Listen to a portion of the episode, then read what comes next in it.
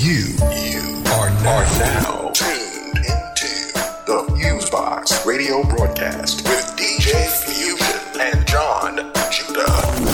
Syndicated worldwide to bring real, real black radio back, back to the masses.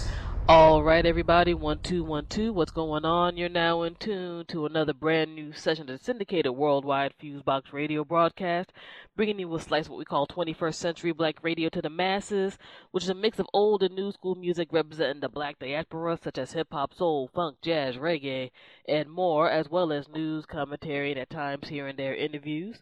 On the mix and commentary end, you got myself, DJ Fusion. On the side, you got my bro who does the same. Let me have him go ahead and give himself an introduction. Yes, indeedy. The funk that can't let go, blacker than ancient Mexico. Back, back again with Fusion gonna rock soul. Ausar Ra, Black Hawk, Shabaka Stone, Mikey Malkuth. We about the truth, we about to do we do. Fusion, what's the news? Yeah, doing pretty alright, doing pretty alright. Um, I know folks have been eager for the latest show due to some various news things and stuff that have happened. So um, we're to definitely get into that, and um, a lot of dope new music has dropped, as well as you know just the need for some flashback joints. So we're to definitely get into that mix as well. So as always, shouts out to our old school listeners, some some of whom have still been hanging on since our old school days at Rookies U Radio. To those listeners in the present you might have got recommended to us via one means or the other. We really appreciate everybody coming in and listening to what we do. For those folks who are new to the show, let me just do a quick breakdown about how we do things. At the beginning of the show, we go ahead, we do our Fusebox Radio promo spiel. There's any upcoming events and stuff, we talk about what's going on on um, that end and how you can check us out at any time. And then we get into, you know, a few news items that we wanted to go ahead and get into on the talking, and then both myself and the Black Hawk get into the music mix of everything. So um, let's go right ahead and do what we do. You can always check out the Fusebox Radio broadcast vibe via our official website, which is fuseboxradioonline.com. That's F U S E B O X R A D I O O N L I N E dot com. If you're on the social networks, Twitter, is twitter.com slash fuseboxradio. Instagram is instagram.com slash fuseboxradio. YouTube is youtube.com slash fuseboxradio. And Facebook, our Facebook like page, which shout out to the new folks who have been adding themselves onto that. I really appreciate that. Is facebook.com slash fuseboxradio show. One straight word. If you want to join my um, personal page, that's facebook.com slash fuseboxradio. Personally, we prefer both and all of that. And our official blog is blackradioisback.com. And if somehow you're like, I can't remember any of this website stuff, just search for Fusebox Radio broadcast via your favorite search engine of choice, and you'll find all of our wonderful pages and stuff will pop up that way. Yep, yep.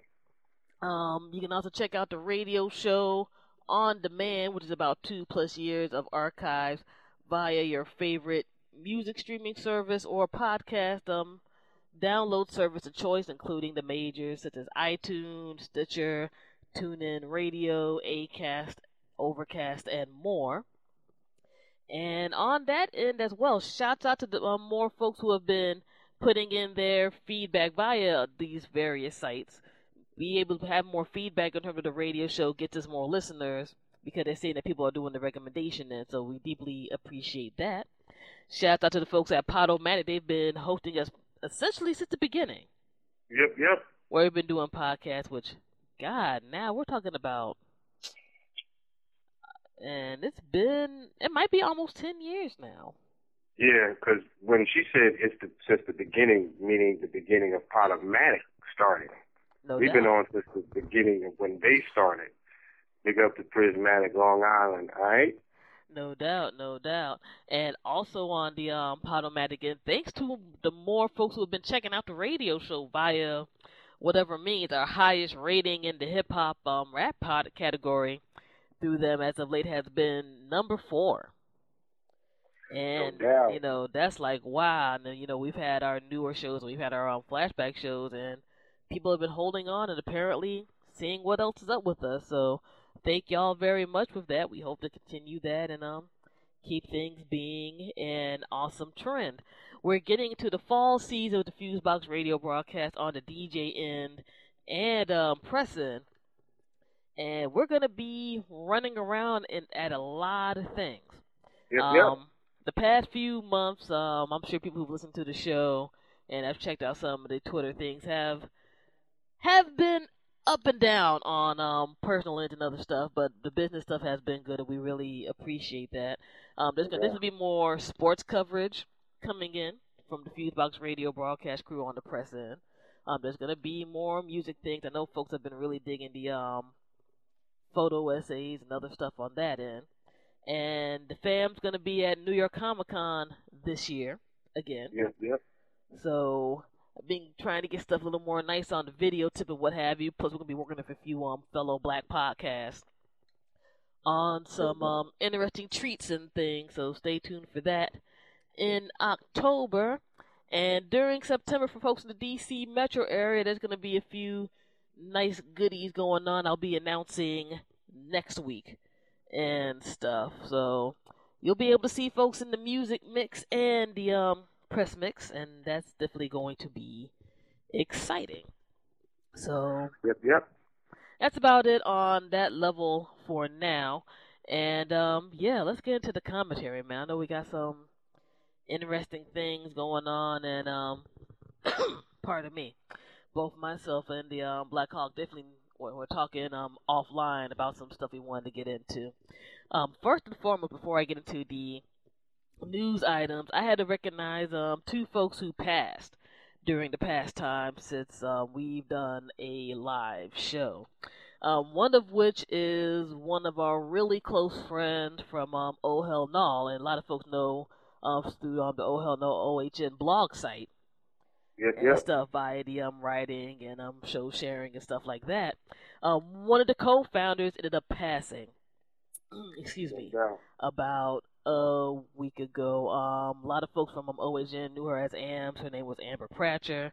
Um, really, really um, dope lady who just shocked everybody um, when she passed away.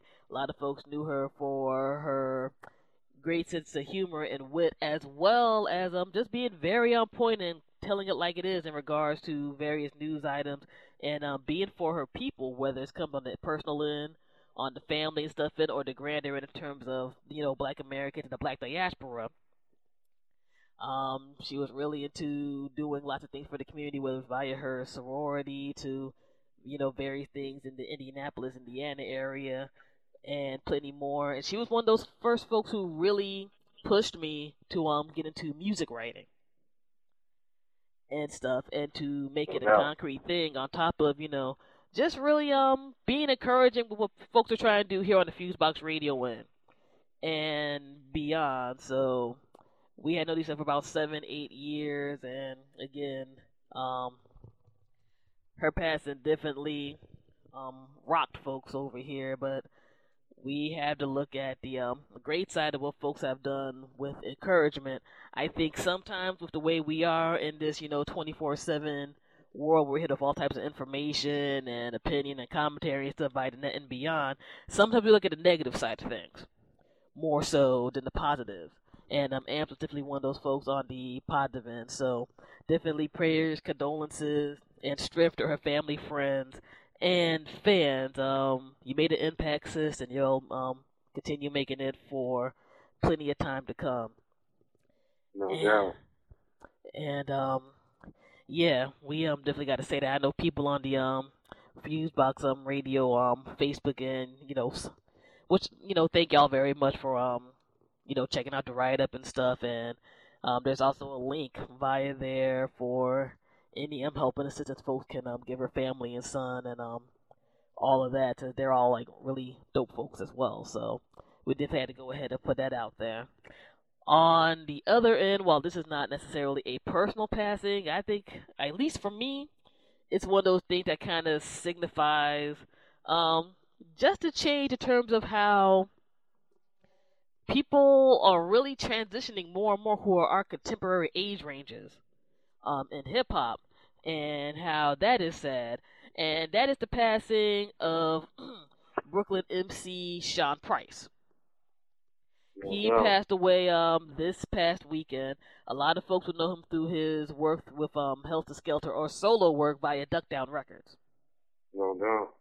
He was just 43 when he passed away as a broadcast time. It was um, not reported what the exact cause was, besides that um, he passed away in his sleep. And I think a lot of folks will look at his work in terms of signifying a certain brand of um, street MC and street um, hip hop guy um, who was about to really burst out, I think, from the quote unquote underground but a lot of you know mainstream other cats respected him. A lot of cats worked with him throughout the years, No and um, throughout times um, during the years, um, people ran him at events and other types of stuff. And at least from my encounters, you know, the dude was a class act, and I think it's kind of rare to run into both the talent and the class acting with things. And as I said before, I'm looking at a lot of stuff lately. I personally am in um my mid 30s. And it's like blowing my mind to see people who are falling out of health things more and more in the past few years. From that mid 30s age range to let's say about 50 something. No doubt. Which, like, at least for me, that represents like my older cousins and stuff. And um, I don't want to get all cheesy or anything, but you know, as the old folks say, our time, we truly don't know when it's going to end or what's going to happen, but we got to take care of ourselves in the best way possible before that time um, goes down. And that's on a mental and physical level No and what have you because things yeah things can naturally happen but we look at like health things as like with some of these hip hop folks who are passing by and it's like heart attacks or strokes or all other types of stuff like it it really gets you into a certain mindset and even for our folks who we might think wow you're famous you're not going to really have anything you got to worry about you still got to take care of yourself you No doubt. know eat right, get those checkups, get that exercise, and you know all of that. Because when stuff might start slowing down, you might get yourself more prone to you know bad things. And on the mental end, I mean, you, you I'm unfortunately I think we're at the age range where if you might not necessarily had to go through a lot of stuff before, certain things are happening where at least your older relatives are probably passing away or getting sick, and other times where somebody you probably loves getting going through some business. And like that's the type of thing I think I I understand the stress of that more than just some, you know, joker trying to get on your nerves. Because pressure and stress is going to happen. I think we got to prioritize our, our pressure and stress, and just recognize who's what is important and who's not. So, but um, yeah, I just wanted to throw that joint out there. Well, yeah, um, definitely I want to say, um, give up, big up to Boot Camp Clik. Um, two of their members were in, um, Canada when we were there, I think, not last year. Um, the year before last, um, Year that before was last. twenty. Yeah, that was the 2013 year. Shout out to and Still. Yeah, and uh, definitely big up to them. And um, but yeah, Ruck was another name for Sean Price was Ruck when he was with Heltah Skeltah, and I I had that first album on cassette and vinyl. Um, No. Ruck was Ruck was actually my favorite MC of the group. And so, you know, I I like everybody that runs with them, but he was more my favorite of, of, of out of the team. And um definitely um you know, forty three is young. Anybody says forty three is old, they don't know nothing yet. Forty three is young. And uh, I'm not gonna get too deep because fusion kind of you know, I think um I don't know what the brother passed from, you know what I'm saying? But, you know, our our state of mind and where we choose to focus that is very important. You know, we all will dip and turn or whatever, whatever, but you know, I've had some funny situations that I may or may not get into. But I think the most I got, I was able to get out of there because it wasn't meant for me. And, um, you know, uh, life is like driving.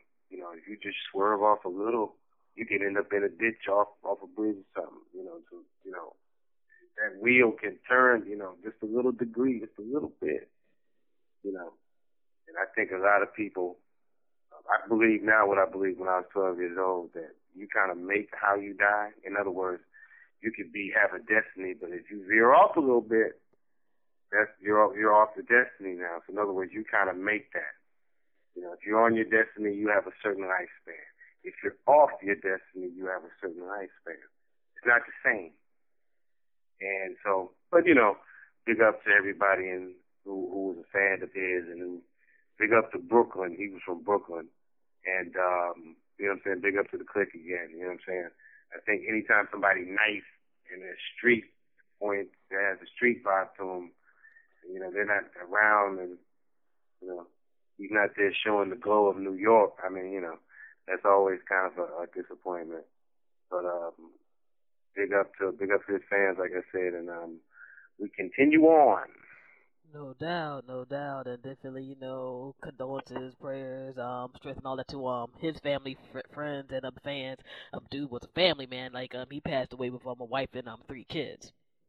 Mm-hmm. So you know, on top of the music um legacy, um whether you were a Boot Camp Clik fan, but back in the eh, excuse me, um, throat is bugging. Um, Boot Camp Clik fan from back in the day to um his recent solo ventures, including I know a lot of folks um big up the Monkey Bars album and all of that. Um, he he made an impact in the NYC hip hop scene. No doubt. And um, you know, especially when you're looking at things with, from the past a week or so, we just talked about um, and you know another um underground hip hop cat from around that way who was making um big moves on Pumpkinhead Pass, and like yeah, that's another loss for the Brooklyn area. No doubt. And whatnot. So, yep, we definitely had to get that mentioned and stuff in the mix.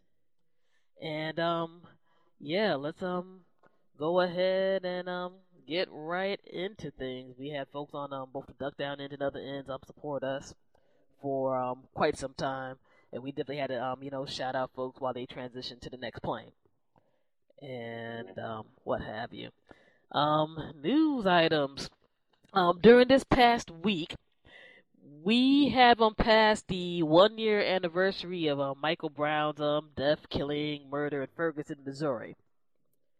And um, I've been getting some interesting conversations with people in terms of how folks look at the legacy of his passing.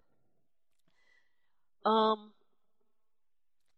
I'm going to say a few things that um, might rub some folks the wrong way in terms of the political side of things.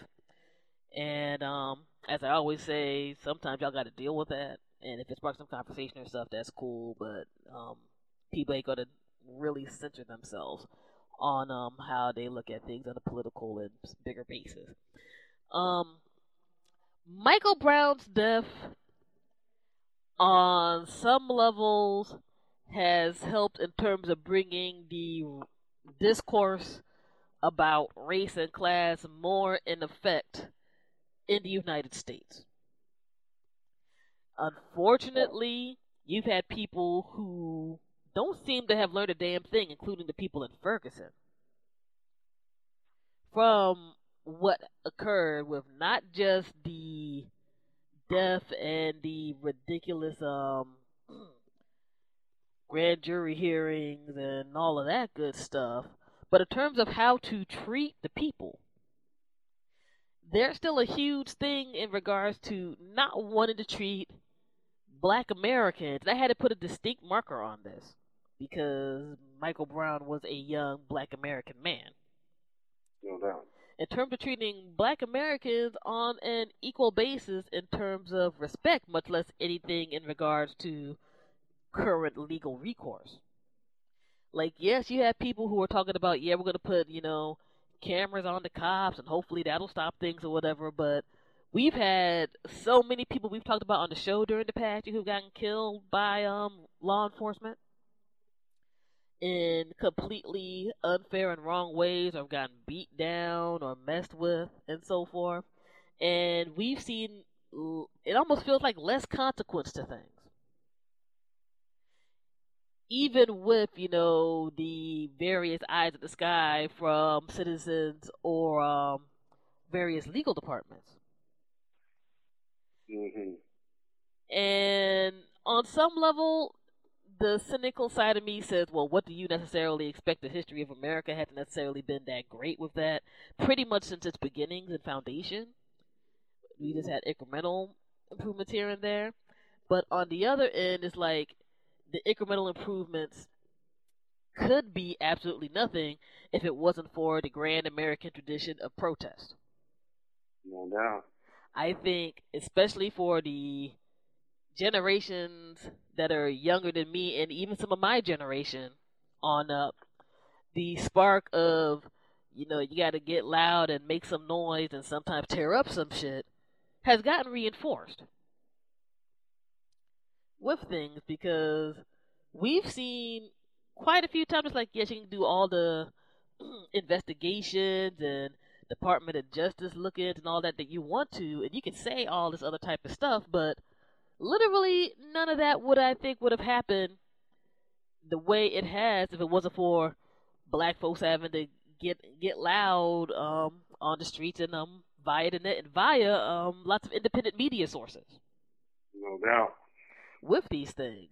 Because as much as people could talk about the foolishness of things such as quote unquote black Twitter and all of that, that's the type of thing that assisted in making noise to the point where these atrocities and events are to this day are getting covered via national and international media. More so international media on the quote unquote bigger scale than US media, but US media can't really ignore it like that anymore Mm-hmm.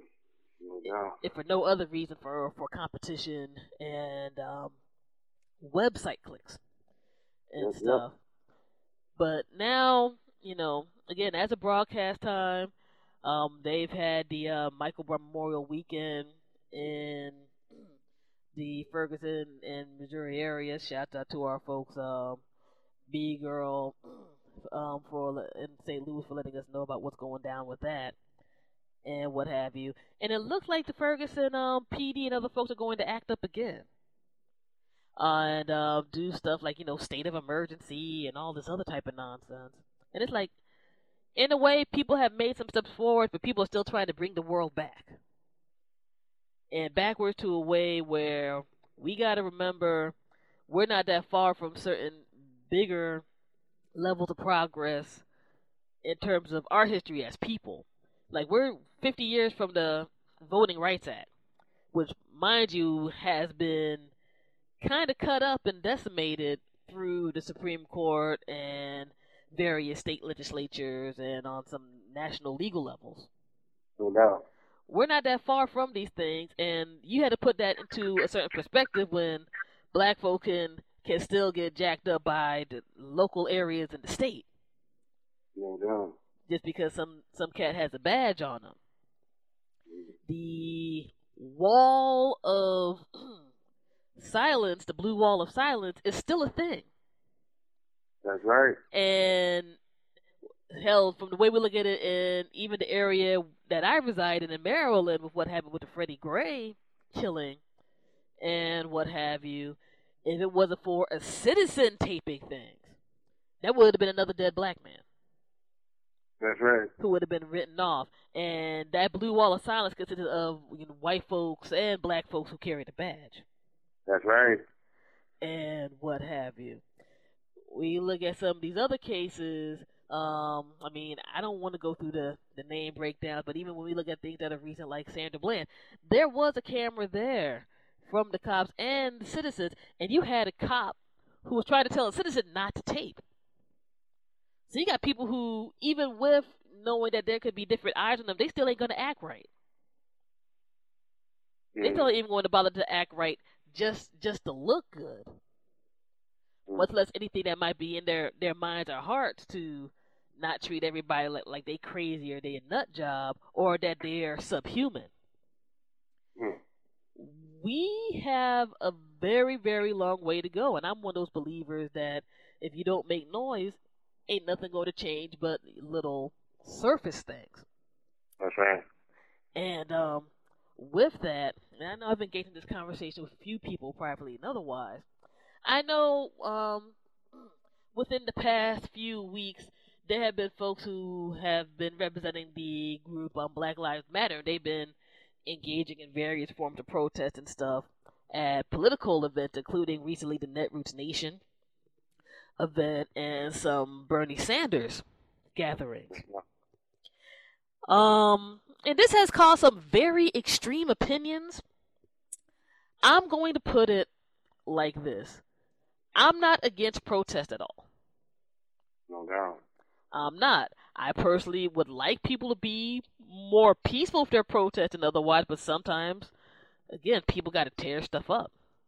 Now, with the political joys, people haven't necessarily tore anything up, but what I feel is uh, white liberal feelings.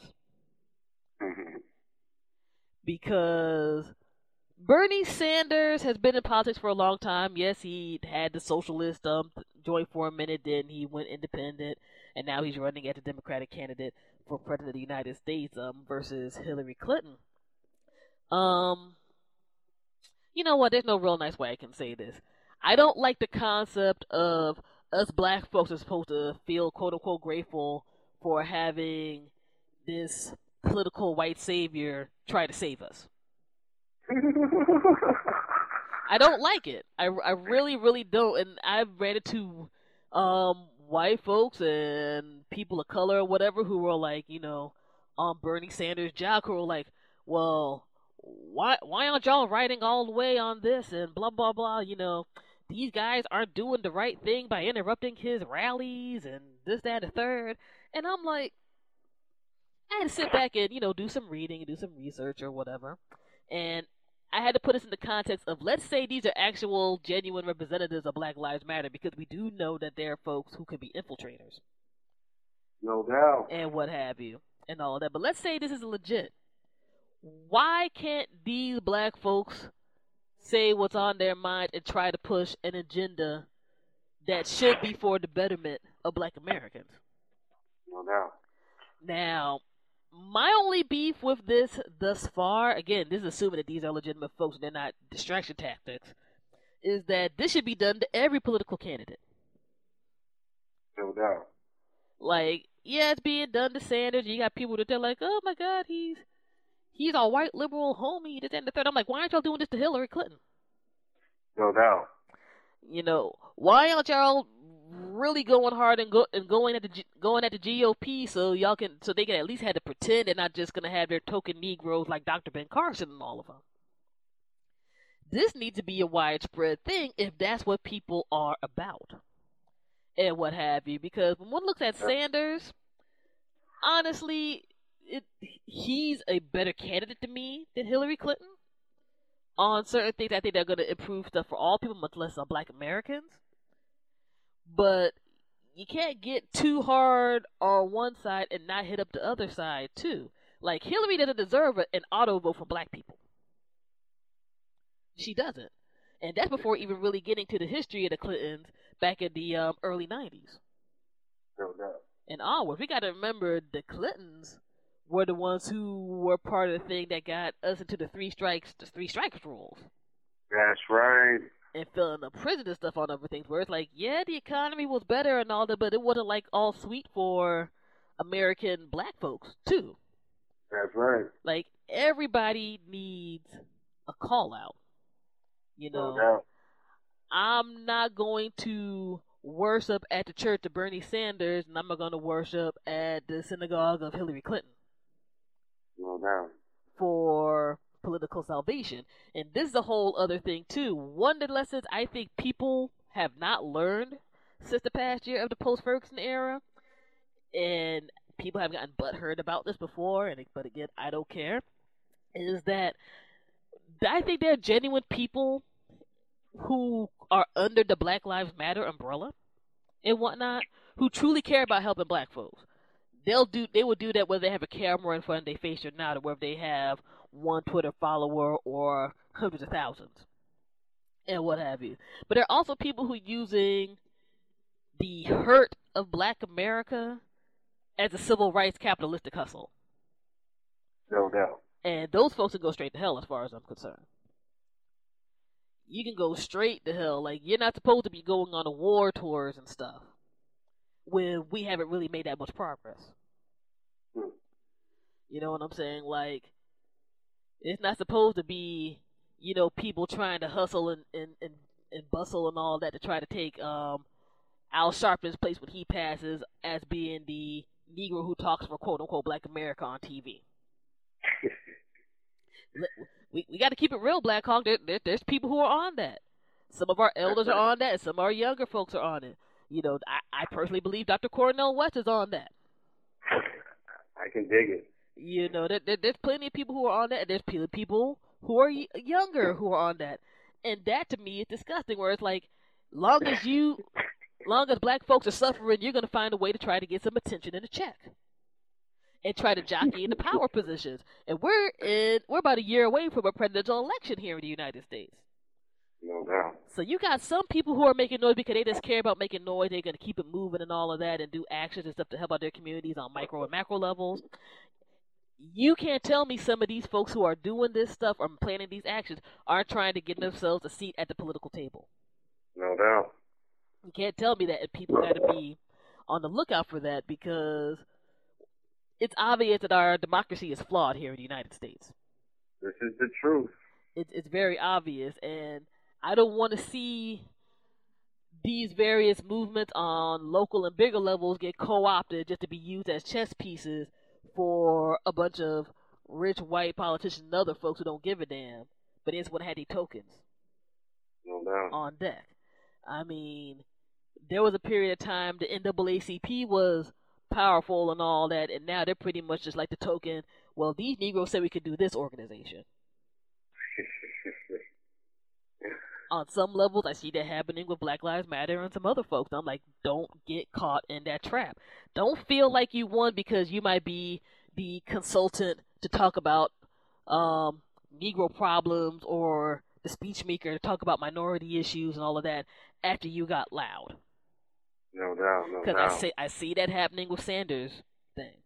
It literally has happened with Sanders. Um, Joy, actually, one of the people who um protested um during the um around um University of Washington and what have you ended up getting hired um excuse me as the press secretary for Bernie Sanders campaign no doubt. young black lady. And hey, they they could be sincere, they could be about it and for it and all of that good stuff. But you got to sit down and look at things and just be like, hmm, I'm too old to be naive about this.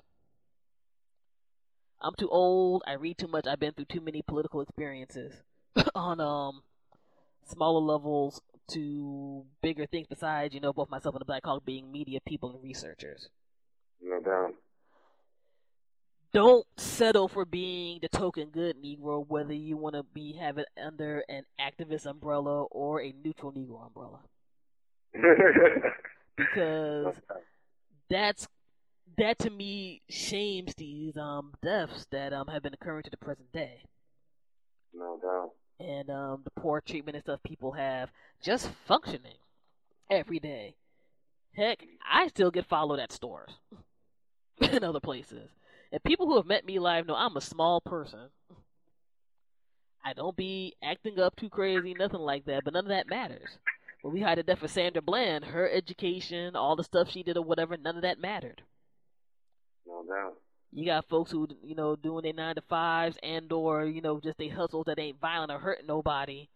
None of that mattered No doubt. when these folks died, whether they had quote unquote a past or they didn't have a past. None of it mattered until black folks get treated properly. None, none of this crap matters. The respectability politics thing should be dead, but people are still holding onto that joint like it's a security blanket, like they Linus or whatever. Lots of black folks got killed in baggy pants and the hippest clothes. A lot of black people got killed in suits and dresses doubt. don't get it effed up. You know what I'm saying? Um, unfortunately, a year past all of this, we still got to go ahead and fight and be strong and get some other stuff done. And um, we don't need to call out just the current power structure um, that's out there, but every um, body who's trying to fit into this crooked power structure through hustles and more. Yeah, we got to call out the um the politicians on local levels and stuff. Yes, we got to call out the law enforcement on local levels to national and other stuff. We got to call out the people who are trying to keep stuff the same so they can eat too. Um, I'm I'm not beef for civil rights hustlers, yo. I'm I'm not. I'm not beef for folks who are just there like, long as I look like a controllable black martyr, I get to eat okay. that that's not how this is supposed to work. And again, we've gotten complaints about talking about that type of stuff before, but guess what? That's that's how it works. Um, on the political level, as um folks have said time and time again, um, both myself and the Black Hawk are Democrat or Republican. We're independent. No doubt. You know, there there's really no horse in this race, but the the best horse possible. And sometimes the horse need to get a kick in the ass to get a move. No doubt. And whatnot. So um, I hope we make more progress as um time goes by with everything. So. Well, one thing I wanted, just a couple things I wanted to say about that, not getting in detail like you did, but um, um, she had brought up Hillary Clinton and the, the race or whatever. I hadn't, I hadn't really been following it and um, the reminder about what happened when Bill was in office. You know, and the and, and that's affected. That's you know that law has affected somebody that's in my family. And so, um, but one thing that I knew before that was that Bill Clinton is a Rhodes Scholar. You know, the fact that people thought Bill Clinton was like a, a, a president for black people. I don't know where that illusion came from. So and, and no so doubt. Hillary is a part of that. That was an illusion that black folk had. That was that was not an illusion promoted by God. You know, briefly, Rhodes Scholar meant that he got money from a, a fund that was set aside that was that was accumulated from the rape and murder of South Africans when they took over uh, the land and the gold and um, the diamonds. So, you know, that is from that. So you had to be a certain person to be chosen to be a part of that. So, you know what I'm saying? Not a lot of black folk know that. You know, that, you know, that that money is connected with that. You know. But also won't dwell much on that. And the um, what was the other thing you were speaking on? Um, um, uh, um. Anyway, anyway, mm-hmm. but um, oh yeah, Black Lives Matter. Mm-hmm. Um, it is it is a um. It's been since about I guess since about the fifties. Um, the job almost of the FBI to infiltrate organizations. No doubt. Um, anybody has a question about what I'm saying? There's a book called COINTELPRO Papers. I read that book over 10 years ago. No doubt. Um, and there are other agents of repression. That's another one by the same publisher. Um, you know, it, it was, you know, that's what they do. It ain't just like, you know, drug cats and, you know, mafioso, you know. They did that. So on some level, you know, they're going to have to deal with that. You know what I'm saying? And it's not going to be admitted to, but you know, I'm not saying nothing that's disrespectful or whatever. That's just common. That's information you go to public library and get. No doubt. I mean, we're in the age right now where you had the library and you could Google search this information. Um, people who check the Fusebox Radio page, um, just as a real quick interjection, it's known that the Black Lives Matter organization and other various organizations have been spied on by local and federal governments. Like the the documentation is there from everything from Washington Post to ProPublica to um the Intercept and plenty more. So what the Black Hawks bringing up is not a game. If anything, it's like COINTELPRO 2.0. No doubt. So and I just want to throw that out there not getting too much deeper into it, but and every spy organization that exists in some ways spies on American black So we're talking about the ones that are international. Everyone in some ways is looking at black people in America. And some, you know, some things also like, you know, they from the legends that possibly whatever. You know what I'm saying? So they kind of know, you know what I'm saying? But at the end of the day, it's really the the the, the, the, the on on the ground action, the action. That's just that's that's wonderful. It's pure and wholesome, and um, without ambition, without fear, and without glory seeking. You know, but it's truly a spiritual warfare. Because too many people are dying. You know, just back to back. You know, that's there's something else going on. And whether you adapting to the what you should be will stop that is one thing. But just so you have a proper way of dealing with it when it comes. In in the way that's gonna be the best way for you, you know. For some you know, too many people are dying. Death. You know. I mean I mean murder. You know what I'm saying? There's, there's a lot of it going on, and it's like, you know, what is this? You know, but anyway, um, what's what's the what's the next thing that's popping off, Fusion? No doubt, no doubt. Um, yeah, we definitely had to get into that on a few levels. Um, let's see here. Um, I'm sure pretty much anybody who, even if you just remotely follow our U.S. presidential election cycle right now, we got about a year again before we elect a new president, and um, the GOP slash Republican Party is a pure clown car of morons, yo. I think it's about like 16 folks who are running thus far. Um, just one of the few times I did not watch debates because A, I had a sinus headache that day and I took it down early, and B, I'm like, I know it's going to be dumb. And there's going to be all types of clips and stuff of this thing on here, and the internet did not disappoint.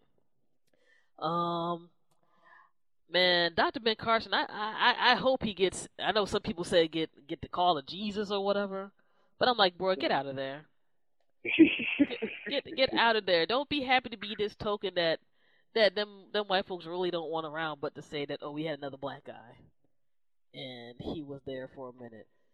His joint was like embarrassing, and like you know he was sitting at the kitty table with all the other guys, just because there was a quota or something. And um, with the GOP, I'm like, y'all screwed up y'all's political party so much because I'm one of those people. I'm like, I don't gotta agree with everything that your platform is on, but you gotta have to try to have some common sense and some basic de- decency. And they failed on all those issues in the past few years, and now it's like y'all failed so bad that people are looking at Donald Trump like this can't make sense. The dude that's on The Apprentice and yells loud and sold all these hustling books and all this other type of stuff. That dude is your leading candidate. No, no. Jeb Bush is second. I ain't a fan of nobody who's running. Straight up. But I'm like, Donald Trump is leading? You got people who just there like, yo, we need to rebel against the system. We need to have Donald Trump be president. That should make you want to get right, even if you're about quote unquote conservative values, which lately they seem to be very racist and sexist. They've been that way for a while, but they seem to be ultra racist and sexist as of late. Like, like get get your lives together. Like people want to look that debate up, they can, and I've seen clips and you know various longer parts of it. Get y'all's lives together. And this is a party where we've spent this past few minutes, you know, doing some criticism about the Democratic Party. But some of the Democratic Party will at least pretend they care about black folks and other folks of color. They'll at least pretend to do so. The last um, presidential GOP debate, they spent less than a minute talking about police violence and the con the concept of Black Lives Matter. No, no. Less than a minute. That debate was two hours. Honestly, yo, I'm, I'm putting like this: if you're a person of color and you wrote the GOP, you're lost, yo. Whether you believe in spirituality or anything else, you're a, you're a lost human being.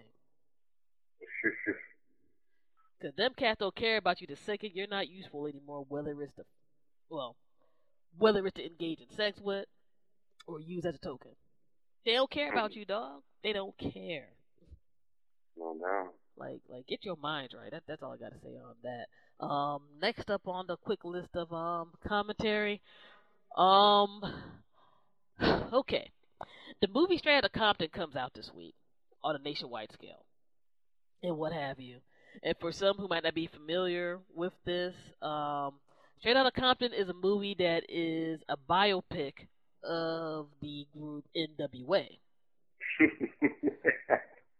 who back in the late '90s, early late '80s, early '90s, um, represented West Coast um, gangster rap and all that. And people know the most famous cats who came from that crew as Dr. Dre, Ice Cube, excuse me, and um, Eazy-E, who passed away in the '90s um, due to um, AIDS and AIDS complications. No doubt. Um, tied into this movie coming out has been uh, Dr. Dre's first solo release in quite some time. First solo release in 16 years. Um, with Compton, the soundtrack by Dr. Dre. And um, I've had various people ask me how I feel about the Compton album and the release of this movie. Um, I'm not mad at the movie coming out. I'm personally curious about it. I mean, they got good people behind it on the acting in and all that, as well as um on the directors of F. Gary Gray. I'm curious to see how much this movie shows warts and all, and what does not get shown. No doubt. Like, granted, this is going to be essentially a biopic with you know Dr. Dre and Ice Cube's blessing, so I'm not expecting it to get too down and dirty. Like, I'm not expecting to see the Dee Barnes incident in the movie. for God, this makes me feel so old, and I'm not old at all. but um, for people who aren't familiar with the Dee Barnes incident, um, back in the day, Dr. Dre beat up um a young lady who was a reporter at the time for hip hop shows thing by the name of Dee Barnes, and um, it was a real bad incident. And people can do the search on it. I know actually a few music um, sites and everything have you know wrote up on that as relates with the movie coming out. Um, I'm not expecting that to come up. I'm not necessarily expecting these cats to to not be looked at as not just talented musicians. Like I'm expecting the big, you know, I'm expecting the big hype up to make these cats seem like they founded something that existed for a while. Cause gangster rap existed for a long time, no and what have you. But the No West doubt. Coast flavor of it, including the West Coast flavor of it, plus the promotional machine behind it and all that. On top of That's yes, right. Cube is talented and Dre is talented and all that, but all that stuff combined to, at a certain time frame to make NWA be what NWA is. And I'm hoping that folks of at least the 30s and above who remember this type of stuff don't get caught up in the haze of nostalgia to overhype something that necessarily wasn't a certain way That's right. and all of that. And this That's is right. and this is not a diss per se. I grew up to NWA and Ice Cube, you know, going solo, and I remember people having the Chronic tape. Yes, the Chronic tape playing in the cars hmm and all of that, and other types of things. But I think when you have people have their hands that deeply into it, not that many people are going to be that honest about themselves. And this That's doesn't necessarily right. mean that these cats didn't grow or anything. I mean, we definitely know at least on a business level, Dre has grown. I don't know anything about his personal life, and I think he keeps a lot of that close to his vest. I mean, the man's about 50 years old now. I would hope that he's grown mentally and But yeah, I'm curious to see how things go in the realms of things with this movie. Like, I'm not gonna say I'll, I'll check it out. 'Cause I know I, at very minimum I want to do a review. Besides the fact that yeah, the movie clips don't look bad.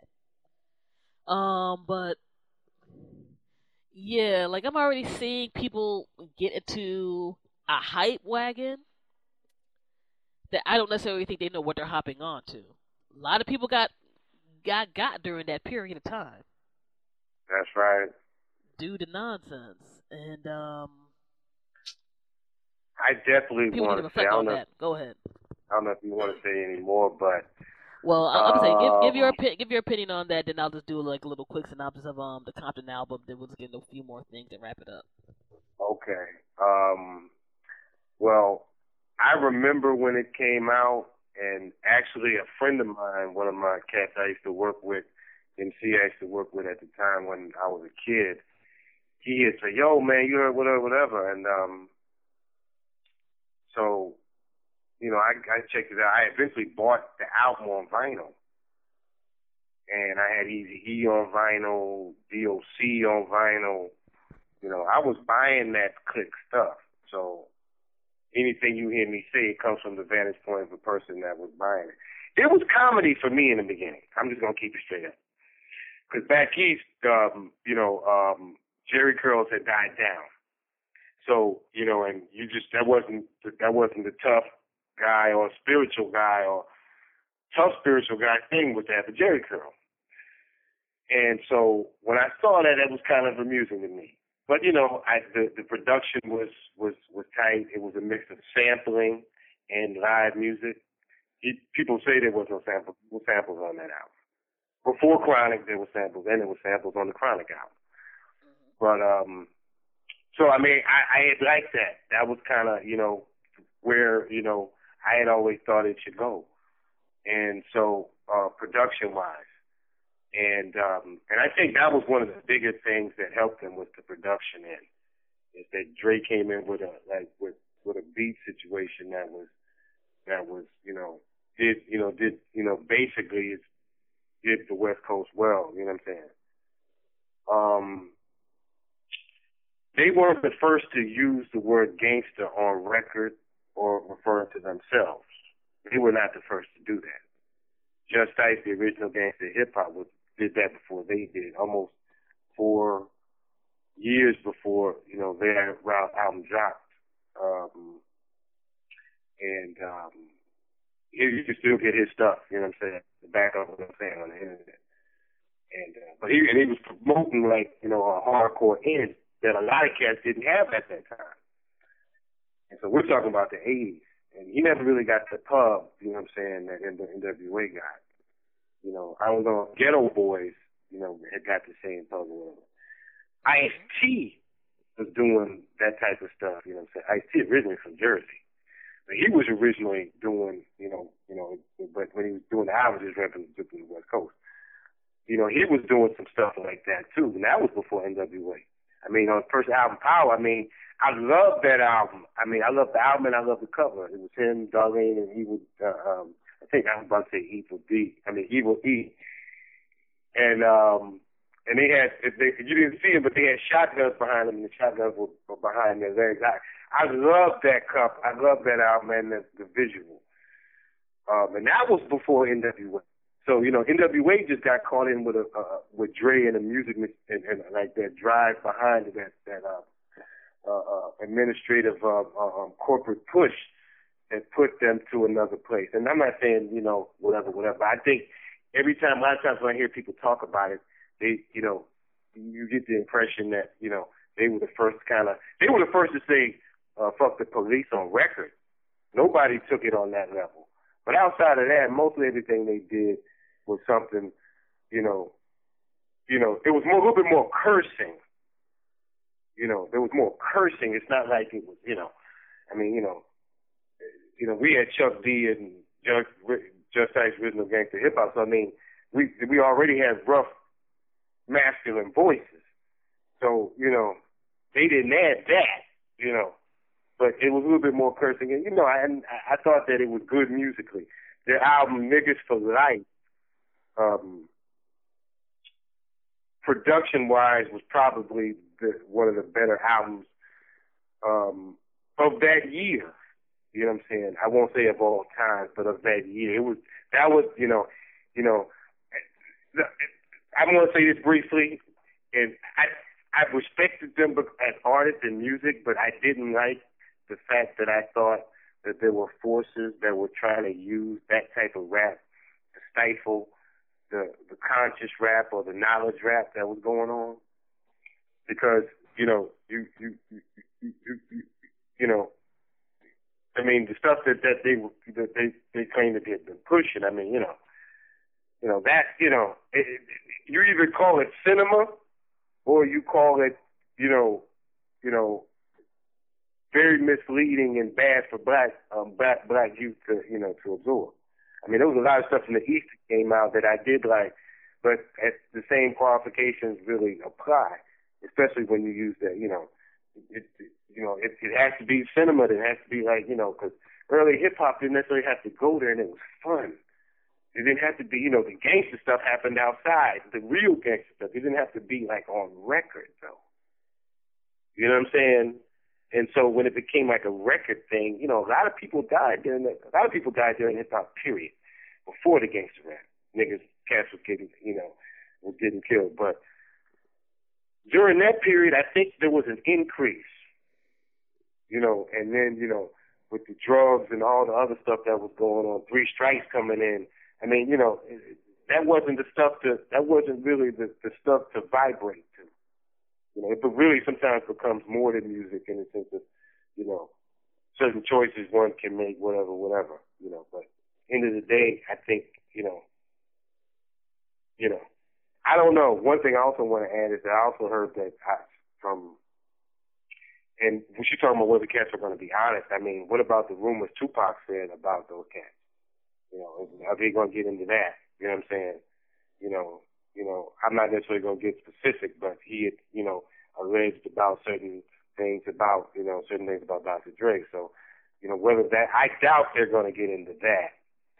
Um, and, um, you know, whether they were always sampling or whatever, you know what I'm saying? You know, certain things or whatever you know, um, whether they're going to be honest about. But you know, at the end of the day, create creative things. You know, people can do creative things and continue at that age. I think that's a beautiful thing. You know, I definitely like to see you know more cats. I mean, you know, I mean there were cats who who you know who you know Dre didn't write his rhymes. So he about somebody writing for him. You know, cats who were writing and, and doing shows before they got on. But see, they didn't have that same push behind them. I don't know if it's true, but I heard a researcher say that the head of Interscope was also the head of Interscope during the time of the Chronic was also the head of was also the leader of the Church of Satan. So I don't know if that's true or not, but I had a, I was told that by a researcher. Uh, I think it uh, I forgot his name at the moment, but you know, which is interesting because you know that type of you know negative vibration.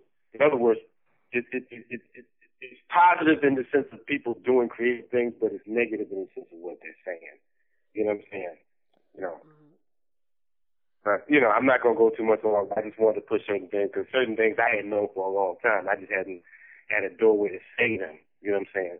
And this is, you know, not meant to be anything, anything critical, but it's just, you know, just honest questioning, and you know, and you know, I was, I was alive during that time. I was a young cat, but I remember, I remember, I remember a lot of cats liking them, but I just remember, you know, a lot of negative things happening after, you know, that were going on. That it was amongst that it didn't. That that wasn't the music to help change that. That wasn't the thing that the vibration that needed to take over during these times of when drugs were getting bad, laws, whatever, going. You know, everything was messing with, you know, black people on some level that wasn't the best thing for the music industry to promote. I just believe that to the day. No doubt, no doubt. And hey, that's what we got a show for. Say what we want to say. so that's all good. Um, on the music, in terms of Dr. Dre's Compton album, um, I've listened to it a few times. And I'm going to be really brief about this because there's one or two more things I want to touch base on before we get into the show. Um, it is not a bad album, but it is not a classic. it does not suck, but again, it is not a classic. I personally believe that people are grading it on a curve because mainstream hip hop for the summer 2015 has been very lackluster on the best end of things. The Compton album dropping came at almost an opportune time because really nothing's going on. Like you know, usually every summer, whatever, there's like at least a few songs, whether you like them or not. You're like, okay, this kind of defines things for the summer, whatever, whatever. Mm-hmm. We didn't really have that this year, as far as I'm concerned. And what I turned like, okay, I'm gonna hear this joint, and I'm gonna always hear that at the party or the radio, whatever. I'm, you know, there's gonna at least be a few joints I rock. So that really didn't happen. So Dr. Dre coming with this album, he had a, after not putting out something in ages on a quote unquote surprising. Because come on, bro, you know the movie was dropping at a certain time. This is a great example of dope marketing and dope PR. On top of the fact of things are dry right now, and there's enough people from a few hip hop generations who sometimes get a little too cloudy on nostalgia. No doubt. You know, like if you like the West Coast vibe and sound, I mean, there's some really nicely produced joints on there, and there's a few really really dope tracks on there, and um some artists who stepped up their game, including um a young man by the name of um Anderson .Paak, which I'm definitely curious to see more of um his joints. Like those were some of the more standout tracks to me, were the joints that he was on solo or with other people, and what have you. But it's going to be remembered, I think, in the way that people looked at um that Beyonce album that dropped on the low about a year or so ago. Great marketing, great hype. People had strong fan bases already, and all of that. But when you look at the sum of the musical parts, it's above average, and that's all you can say about it. And well, if it, if anybody wants to, I'll, I can break it down in detail online. I just want to say something briefly is that I'm glad that, like I said, Cass was able to do something, but I always thought that Chronic 1 and 2 was a little overhyped. I thought that, you know, with the, you know, it was, they were good, they were, you know, some of the best beats that were out. But, you know, the perfect example of you got good beats, that's almost half. Good beats and good promotion, you're almost in. You know what I'm saying? Mm-hmm. You know, they were they had good they had good MCs on both projects, but I always thought that it was they gave that those love more than cats that were already whatever, whatever. You know what I'm saying? I always thought that was weird. You know what I'm saying? And it was like almost like it was a pur- purposely shunning of the cats. I just remember when it was going on that you know there was a lot of love for those cats back east. So that East Coast West Coast thing was purposely made up by outside forces. You know what I'm saying? Because I remember a lot of cats, but you know, you know, I'm I'm from the from the school of when cats was doing it before then. So it was like, eh, you know, it it it, it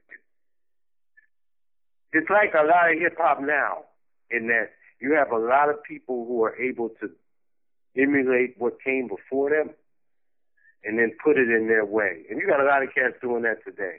They emulated a lot and then they came forward. So the cat who heard the best, I didn't hear any, I didn't hear the game get stepped up. You know what I'm saying? I heard a good project, but anything that went there, because you know there was accusations during that era that East Coast wasn't doing anything real before gangster rap. People actually came out of their face and would say those things. You know, it was Public Enemy. There was Grandmaster Flash and the Furious Five. I mean, Grandmaster Flash Furious Five got the message. That's still the best, one of the best hip hop records ever made. You know what I'm saying? Ice Cube sampled that, sampled that record. But check yourself. But that original is the best. You know, I mean, it's a message. It's hardcore. You know, that's what I'm saying. You know, I I don't want to be misinterpreted, but I just I agree with her when she talks about the nostalgia of it when you're looking back. But I remember going on, there was that that media machine behind them. I don't know what he did to get that, what he had to sacrifice to get that, but that has a big effect on hip hop when you're able to get that. Because there's some people who are getting that now. It's like so and so years ago was way better than you, but he didn't have that arm, that that financial arm and that leg on. Maybe he didn't sacrifice whatever, whatever to get that. You know, because this game is a lot about sacrificing. There's a lot of people doing things that we don't know about. You know, just to be on those certain levels. You know, you know, but but you know, God God bless all artists who want to do who are able to do their art and get paid for it. No doubt, no doubt. And I think if anything, if anything with Dr. Dre's joint, I'm like, the man on a business level definitely grew. I don't think anybody can deny that whether you're a fan of that dude or not. In terms of um his input, I mean, dude is literally a billionaire. No doubt. He's literally a billionaire and got to a point. Like I think only him and Puffy, if you look back at that era, mm-hmm. him, Puffy, and recently Jay Z, because Puffy and Dre been on it longer than Jay Z. No doubt. Like But Dre and Puffy alone don't got to put out music for the rest of their lives, but they still have to people a cool cachet. Yeah, and I was glad. hip hop. Definitely big up to Bad Boy for doing that um that reunion on BET. That was a beautiful thing. That was beautiful. You know what I'm saying? So you gotta look at stuff that's interesting on that level. Like Jay Z still has to put out music every once in a while, and that might change. But those guys survived a lot of stuff that they played direct hands in, and that on some levels they were played for as pawns. And um, I think a movie like Straight Outta Compton, and people probably doing the research on what went down, um, it could bring up some interesting things. And I hope some interesting lessons that folks can learn from. No doubt. On the music end and historical end, but yeah, that's just a few things folks want to say on that. Um, Drake versus Meek Mill, the Vienna sausages of hip hop beef that nobody asked for in 2015. like literally nobody nobody asked for this. And like I'm very very happy that no violence has occurred with it or whatever. But like when I get up in the morning, like people who see the social network pages can probably realize that I get up relatively early each day. And I usually check stuff during my commute or whatever, and people are saying like, "Yo, Meek Mill babbled a whole bunch of stuff about Drake," and I'm like, "So?" you know what I'm saying? Who cares? Like, there's a little bit of like the the main winner in this entire thing has been comedy, because people have gotten more laughs out of this, and I think during a really crappy week for um, Black America during the past week and more, in terms of just finding out about more police killings and all that, including a young white man who got killed unarmed by the police. Really? Um, yeah, and um, what have you. Which on a on a quick side diversion before I get back to the music again, which that is a crazy story because you got people who you know I'm sure you've seen on the news people talk about the you know when people go say Black Lives Matter, you got some people like no, all lives matter, and it's like y'all are pretty much saying that to try to shut up black folks. Yeah, that's right. Other folks exactly. Color, you know what I'm saying? Like you and your all lives matter can sit on a rusty dildo and spin on it. I'm not really beat for that type of nonsense and what have you. But it's like when this young white man gets killed in a particular way, like um, he he, he was supposedly had some weed on him, or whatever, and cop and the autopsy showed that cop shot him in the back twice, and he was unarmed. And his parents are like, "Well, where's the protest?" And I'm like, you know how people even learned about your story? The Black Lives Matter people and black folks in general, because for better or for worse, black folks are some of the most loving and forgiving people yeah. in America. Like we were the ones who were just there, like, yo, this case is jacked up, and this is not to to brag or boast, because a tragedy is a tragedy, is a tragedy. But it's like, didn't we tell y'all that law enforcement be tripping at times? Didn't we tell y'all that this situation is jacked up, and quite frankly, anything that affects the minority races and classes in this country affects us all? And now here's that case where that happened. And shout out to the folks over at um Oh Hell No, cause um a um they I'm I'm I'm currently doing some some moderation of news stories and stuff on the face on their Facebook page, facebook.com slash Oh Hell No blog, and um both myself and the um, other co-founder of the site, um, Slough, put up stuff about this particular story, and there were some folks who got really butthurt with us talking about, well, where's the all lives matter people? Because all lives matter, right? This young white dude got killed this way. Where y'all at? And a lot of those folks who tried to throw that out were silent as as hell. Y'all weren't causing no ruckus. Y'all weren't talking about the system. Y'all y'all are yelling, screaming about holding a gun and all that, and you know, be Second Amendment man and all this other type of noise. But one of y'all's own got killed. Where where y'all at? That's right. Where y'all at? We supposed to carry that burden and our own burden, which again, and like look, like look look at what happened, yo. Look at what happened. All lives matter because you just want everybody to shut up. You look at the concept of people even saying Black Lives Matter as being a front to your own existence. That in itself shows a problem. Like how Yeah. dare how dare a black life matter? That's gross. My life is is on top though. Why are you making you know, why are you making me uncomfortable talking about this race stuff? I mean, you know, hurting my feeling like like like the meme shows um on the online where they got like this little white dude talking about hurting my feelings is the real racism and all that. It's like, yo, like this is this is gonna affect everybody. This is not a game. And this wasn't, you know, some activist white boy. This was just a regular dude. Law enforcement overreach has never been a game in the history of any place, any country, at any time. Mm-hmm. And Americans need to grow the hell up, yo. You need to grow the hell up. So, um, but yeah, let me pull up the young man's name and whatnot right quick. I know I had that story not too long ago.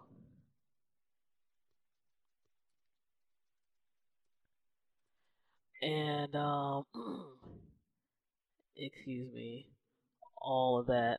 Um dang, I can't find the article right now, but people can go ahead and search for that. The Washington Post did um a pretty good write up breaking it down and everything, but this is what happens when people want to ignore what's right in front of their faces. Oh, pardon me, Zachary Hammond. And this also happened in South Carolina.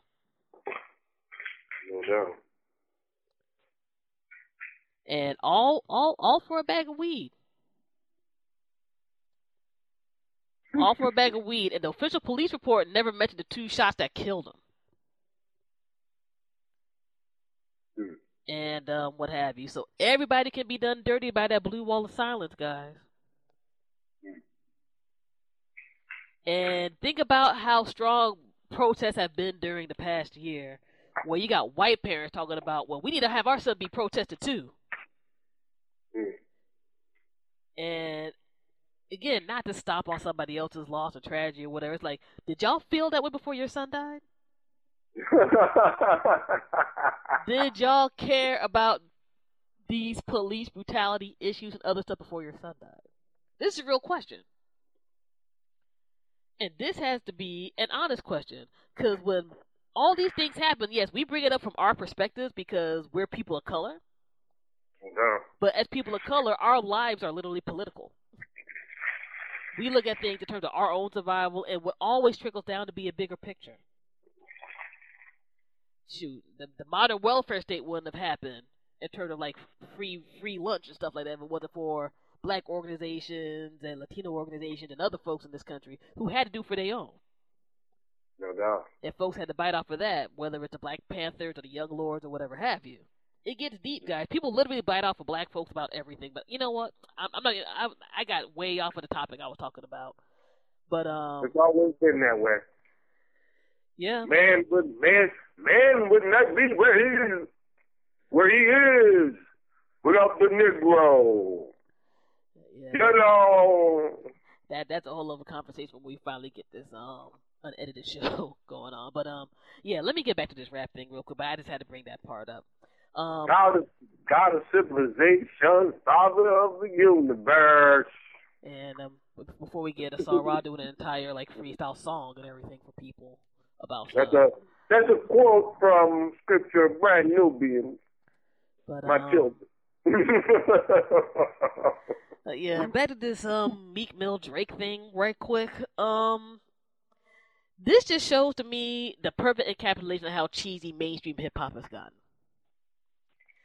Because all of this stuff started off because Meek Mill was probably caught in his feelings one day. And he's on Twitter tweeting a whole bunch of stuff talking about this cat didn't even try to help promote my album and the song he was on and blase blase blah. blah. He was like, yo, this dude has ghostwriters. And for me, maybe just because I'm a little old and a tad bit jaded, and been you know half my life has been professionally involved in the music industry. If Drake has ghostwriters, I'm not surprised. But also, when you look on albums and stuff like that, there tend to be co-writers on a lot of these songs, where they not, might not write the entire thing, but they do have co-writers. So I'm like, I'm not necessarily shocked by this. Also, when you're mentioning certain songs and stuff, these weren't the hits no. like for me, I'm like these are songs I'm like I really don't care for these songs, so whatever, whatever. And then I'm on the tip of beside the fact that you as a grown person started whining on Twitter, I'm like, do you think you doing this is gonna make the ghostwriter call themselves out? If you're Drake's ghostwriter, I'm sure your check is really nice. I'm sure you're living nicer than I'm sure the both of us are, and we live pretty decent, or whatever. You know what I'm saying? Like people aren't rich, but people are comfortable. If you're doubt. Drake's ghostwriter, I'm pretty sure you're not going to screw that up. Because of of some Meek Mill or whatever. And I'm sure if you are a ghostwriter for some people on that high of an echelon of, of sales and so forth and so on, I'm sure you signed non-disclosure agreements. Because I'm looking on the net and people just they're like, yeah, you know, we got these reference tracks by this dude by name of Quentin Miller and blah blah. We're gonna ask him if he's Drake's ghostwriter. And dude said no. I'm like, what the hell do you expect for him to say? you you expect for him to ruin the gravy train for an internet website? How dumb are you? you know what I'm saying? Because straight up, let me tell you something. Until somebody dies or my check stop, if I ever got that right, you think I'm gonna tell y'all bum selves for some extra clicks and, and ruin my living? You'll get the hell out my face. this ain't how life works. That's not how life works. But anyway, usually the dissing of somebody's authenticity could be, you know, ill of their career or whatever, right? Yeah. That did not happen because Meek talked all this stuff and we're still, even though people might look at things in terms of hip hop being a little diluted or whatever, we're still on those old school battle rules. Like, oh snap, he's he's popping this junk. Maybe there'll be an ill song that follows it. Hmm. Maybe we can see this in musical form. And that didn't happen. And in the meantime, Drake, you know, the the dude that you know sings on half his tracks, and people say that he's soft and he's the charming Canadian and all that other type of biz. Like he puts out like two joints back to back. Not really hot tracks, but but decent enough. And you know, the second joint had some truth in it, like yo, you know, are you are you on a world tour, your girls tour, and little little witty joints. You know what I'm saying? Like he he he he draked it out. You know what I mean?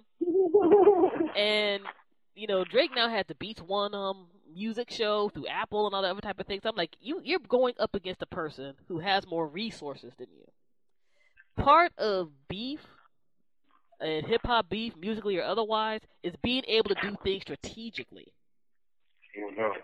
And Meek Mill failed on that in a thousand and one ways. And this is a dude who musically, you know, back in the day, battled Cassidy and other people who were known for the battle rap circuit. Philly, Philly has always had a strong battle rap circuit. No doubt. And it's like, dude, like days later, you put out a track that's mediocre as hell. Hmm.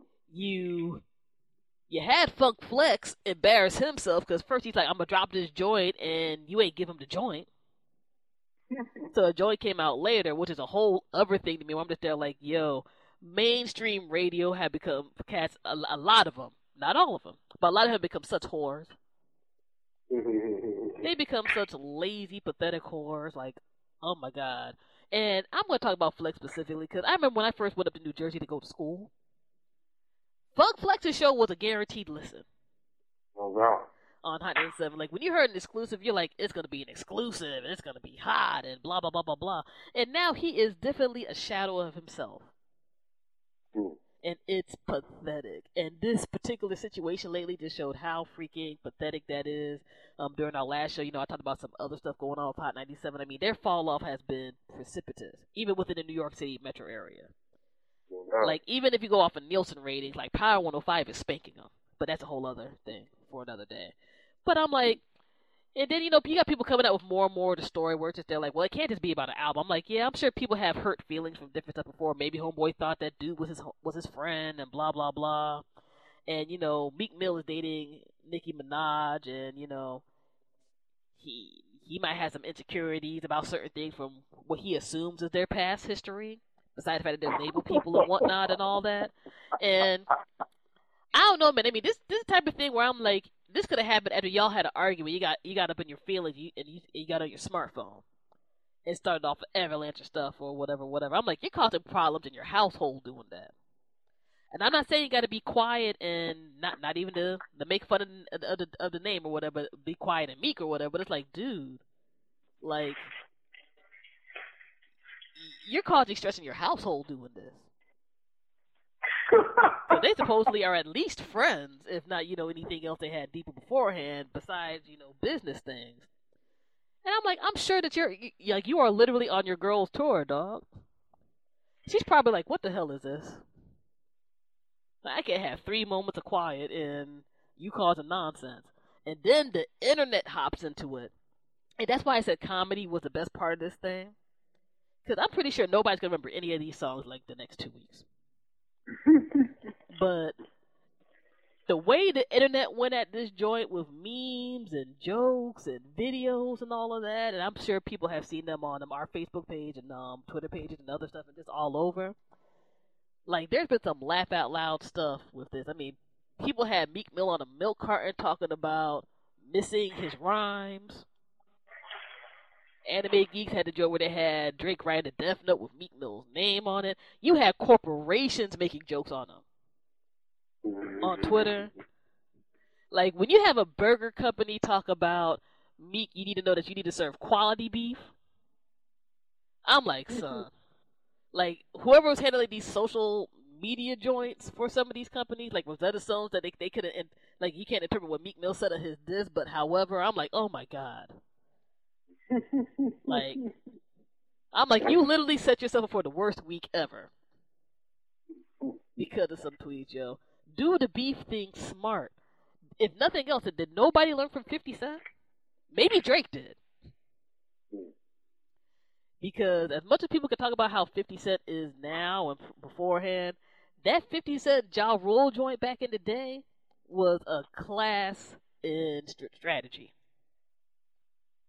Besides the songs or whatever have you, like just finding funny ways to diss people or whatever and make it a big thing.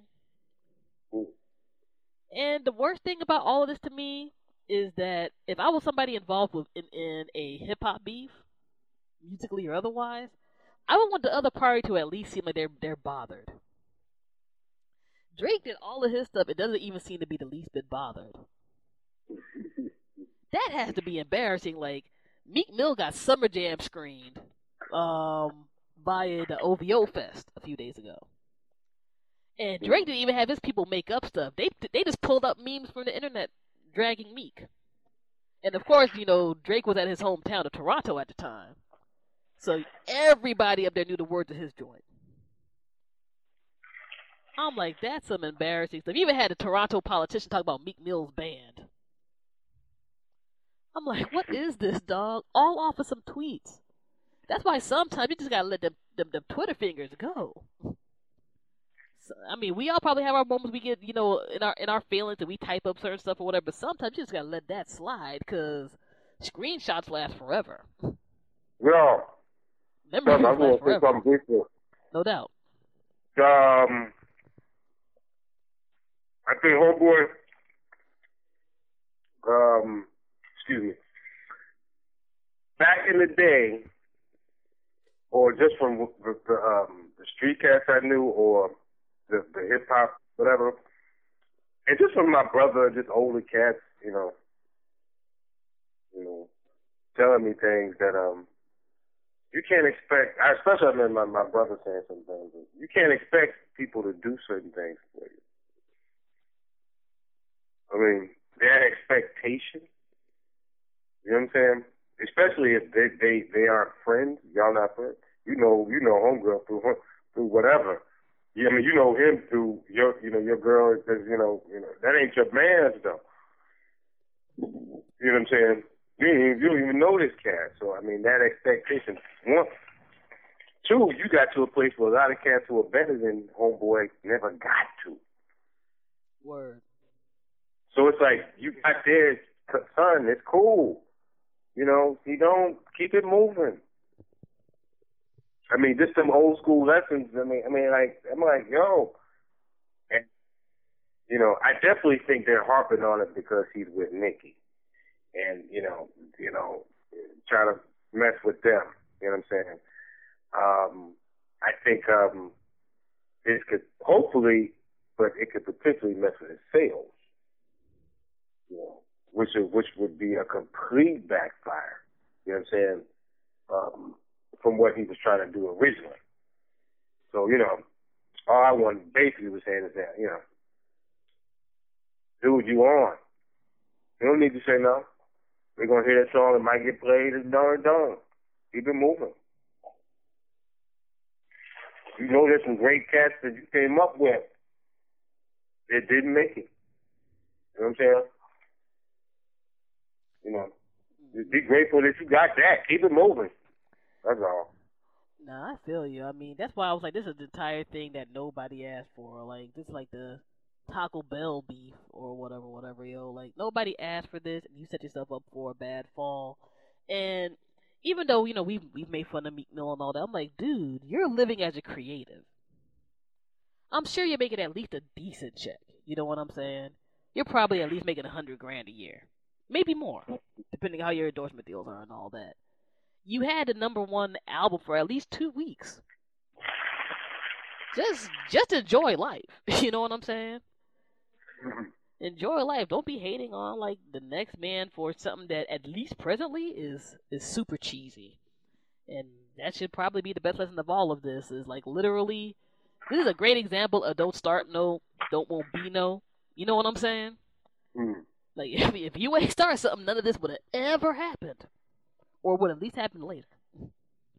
So strategy, guys. Think think that through. I mean, everybody to be talking about they got Art of War as an audio book or a regular book or something. How about y'all use that?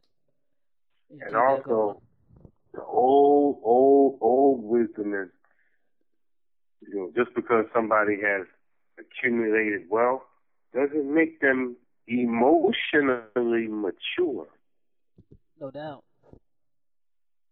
You know, so, you know, there can be actions of a child or, you know, emotional reactions of a child as opposed to an adult in a situation.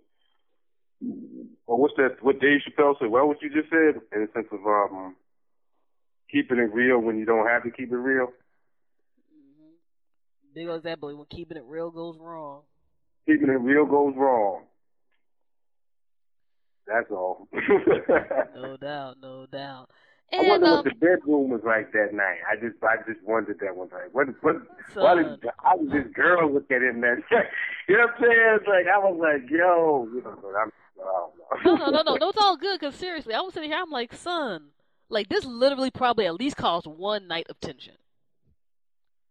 It at least had to cause one night of tension because it's like you know, especially like if she was probably asleep and he was typing in his feelings.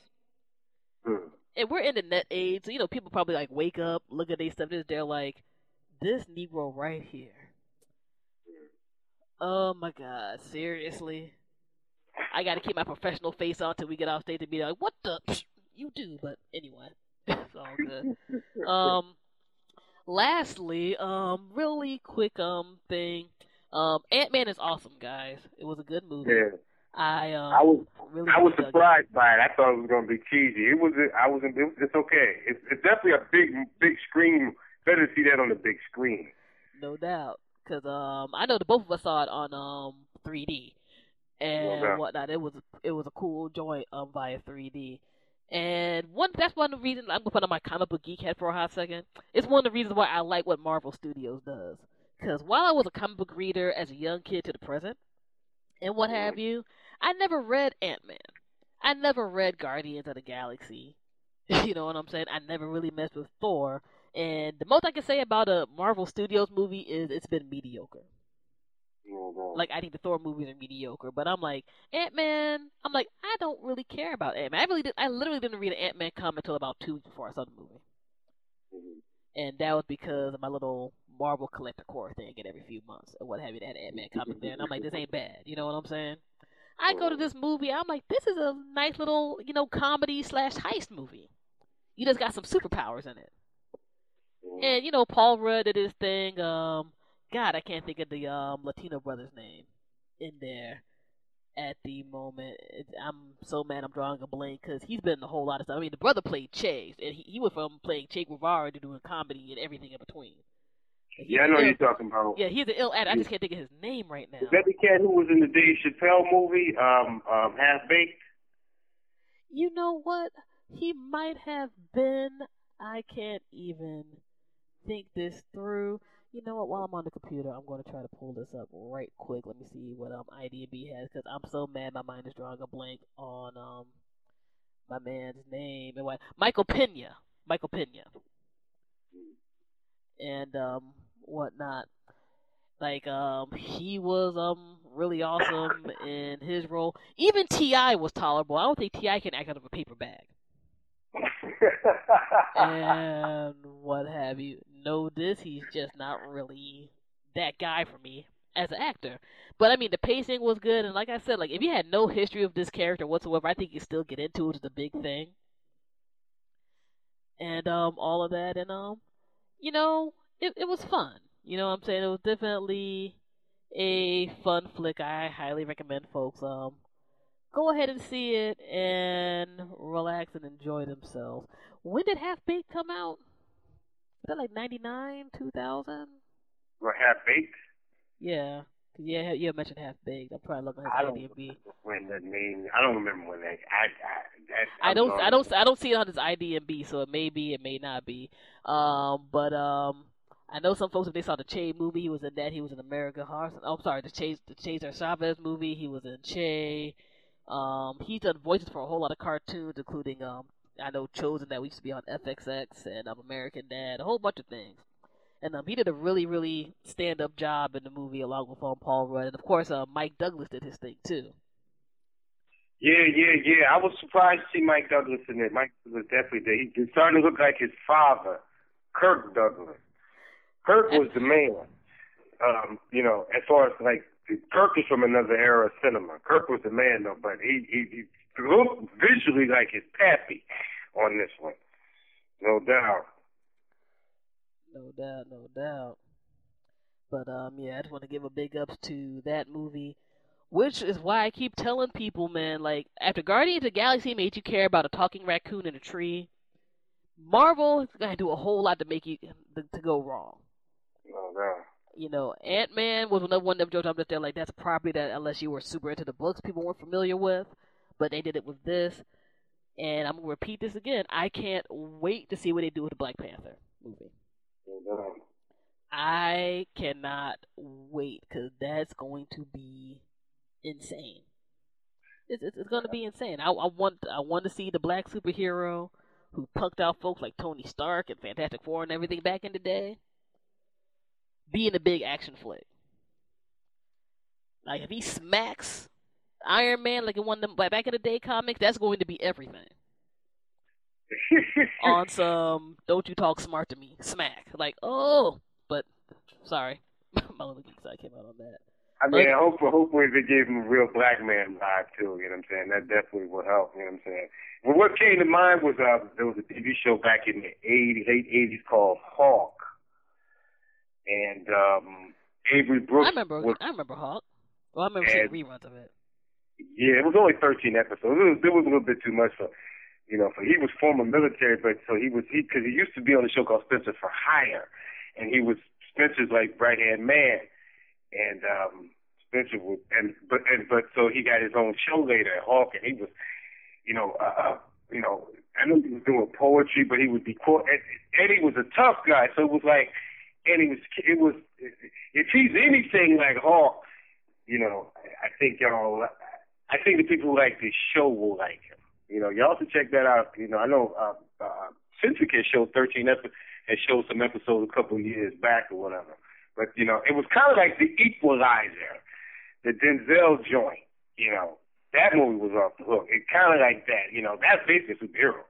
You know what I'm saying? But you know, just a certain vibe about him. You know what I'm saying? Because you know, Hollywood has a way of you know. Um, not allowing a real black man vibe to get in there. You know what I'm saying? You know, you know James Evans, Good Times. I mean, you know that's that's that's the best black father on TV. I thought that before the Bill Cosby shit cracked popped off. I thought, and so and you ain't never heard nothing at least on that funky about Homeboy in real life, but he never got the pub because they was poor. But. But anyway, I just I don't know. Anyway. it's all good. It's all good. We we get into those modes sometimes, but that's what's up. Um, let's go ahead and get into the music mixes, man. We covered a lot of good Oh, yeah. territory this time around, and um, right at the time frame that I wanted us to do it. So hooray! So um, let's go ahead and get into it. This is the syndicated worldwide Fusebox radio Yes, yes, broadcast, yes. bringing you that 21st century black radio vibe with our commentary. Like I always say, you don't gotta like or love what we say, but if it sparks some thought and conversation and all that, we've done our job as quality, not just black media, but independent media at large. We hope the music makes you nod your head, stomp your feet, and all of that. Support all quality musicians. Uh, as always, shout out to all the folks who support us. Shout out to all the musicians who send us joints that we try to get into each mix every single Yes, week. indeed. And yes, um, indeed. we're going to keep it Beyond moving. time and space. Beyond time and space, we appreciate you greatly. Black God of Pleiades, wish you peace and praise all the gentlemen and ladies. Fusion, we about to be out. All right, no doubt. Time to get You're now listening to Fusebox Radio with DJ Fusion.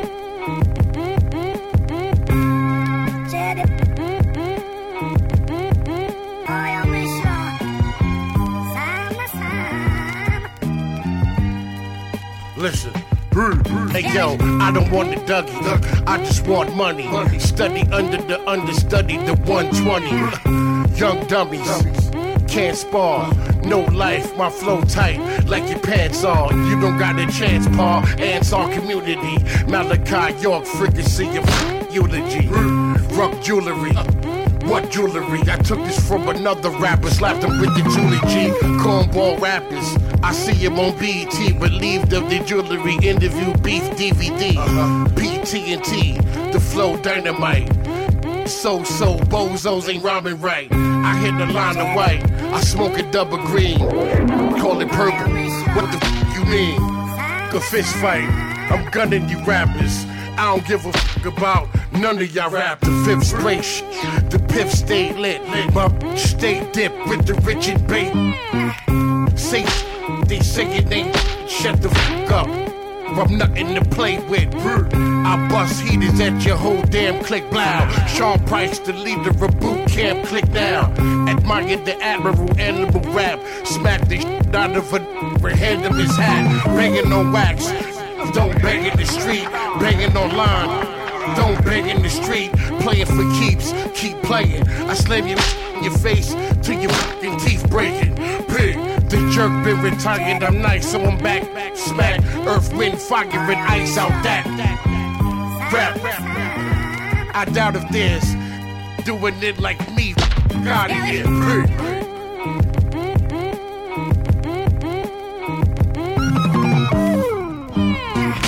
You are now listening to Fusebox Radio. Uh. Yeah. Say. These old sneakers, faded blue jeans, no tricks, no gimmicks. I be stomping down, down, down, down, down demons. Rolling up trees in the belly of the beast where the people disagree. The upper class eat. Middle don't exist, the bottom of the beat. Glad I got my sticks. Are you jumping on the fad? Laying in the ditch, I be stomping down demons, stomping down quick. Come on. And please don't come around these parts and tell me that we all a bunch of animals.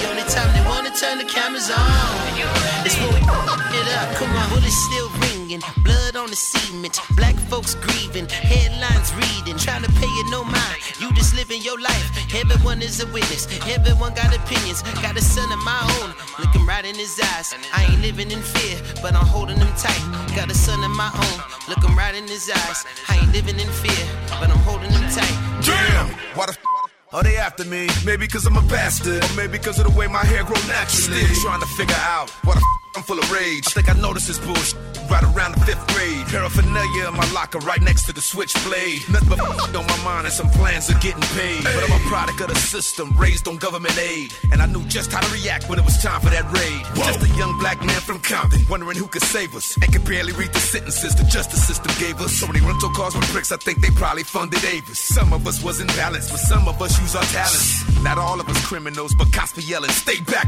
We need a little bit of payback. Payback. Don't treat me like an animal, cause all this is flammable. Don't f around, cause when it's done, it's done. And the old folks tell me it's been going on since back in the day. But that don't make it okay. And the white folks tell me all the looting and the shootings insane. But you don't know our pain. Come on.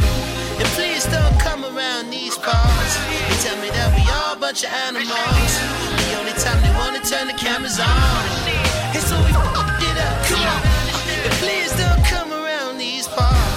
tell me that we're all a bunch of animals. The only time they wanna turn the cameras on is when we f***ed it up. Come on. These old sneakers, faded blue jeans, no tricks, no gimmicks. I be stomping down, down, down, down, down demons. demons. Rolling up trees in the belly of the beast where the people disagree. The upper class eat, middle don't exist. The bottom of the beat.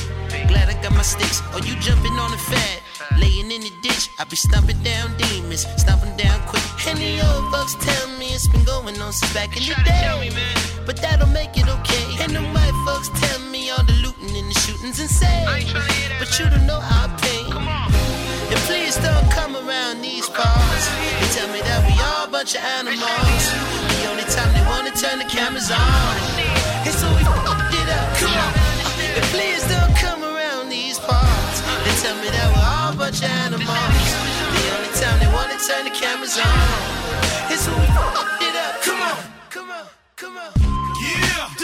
DJ Motherfucker Premier. And I'm Dr. Dre. Dr. Dre.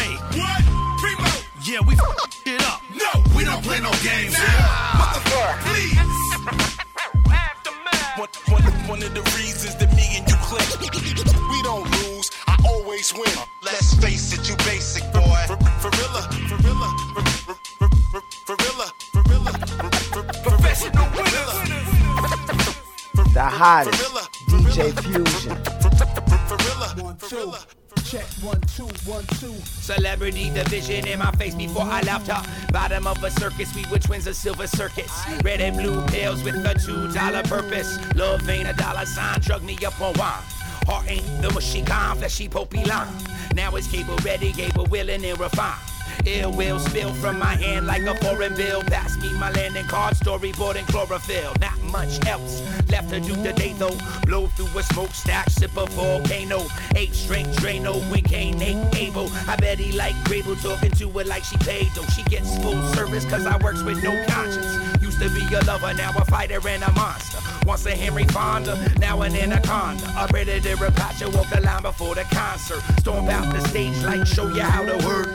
Keep it real humble, then again I'm in my work shirt. Make a me earth to teach about my birthplace. Forgot it for a moment, straight tears rolling down my face. Hey yo, you never forget that. Like opposites attract, I polish the lip scratch.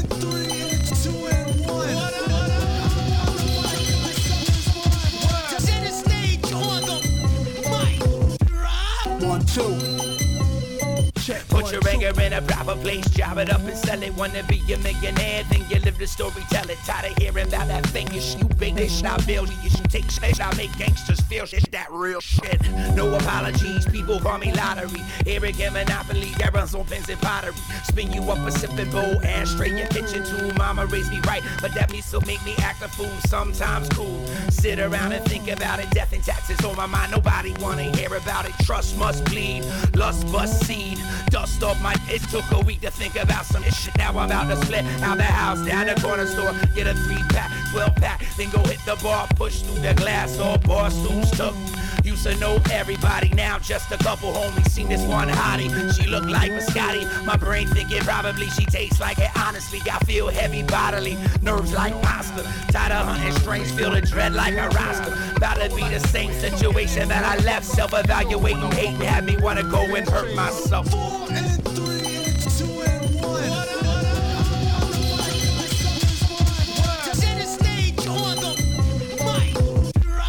One, two. Check one, two.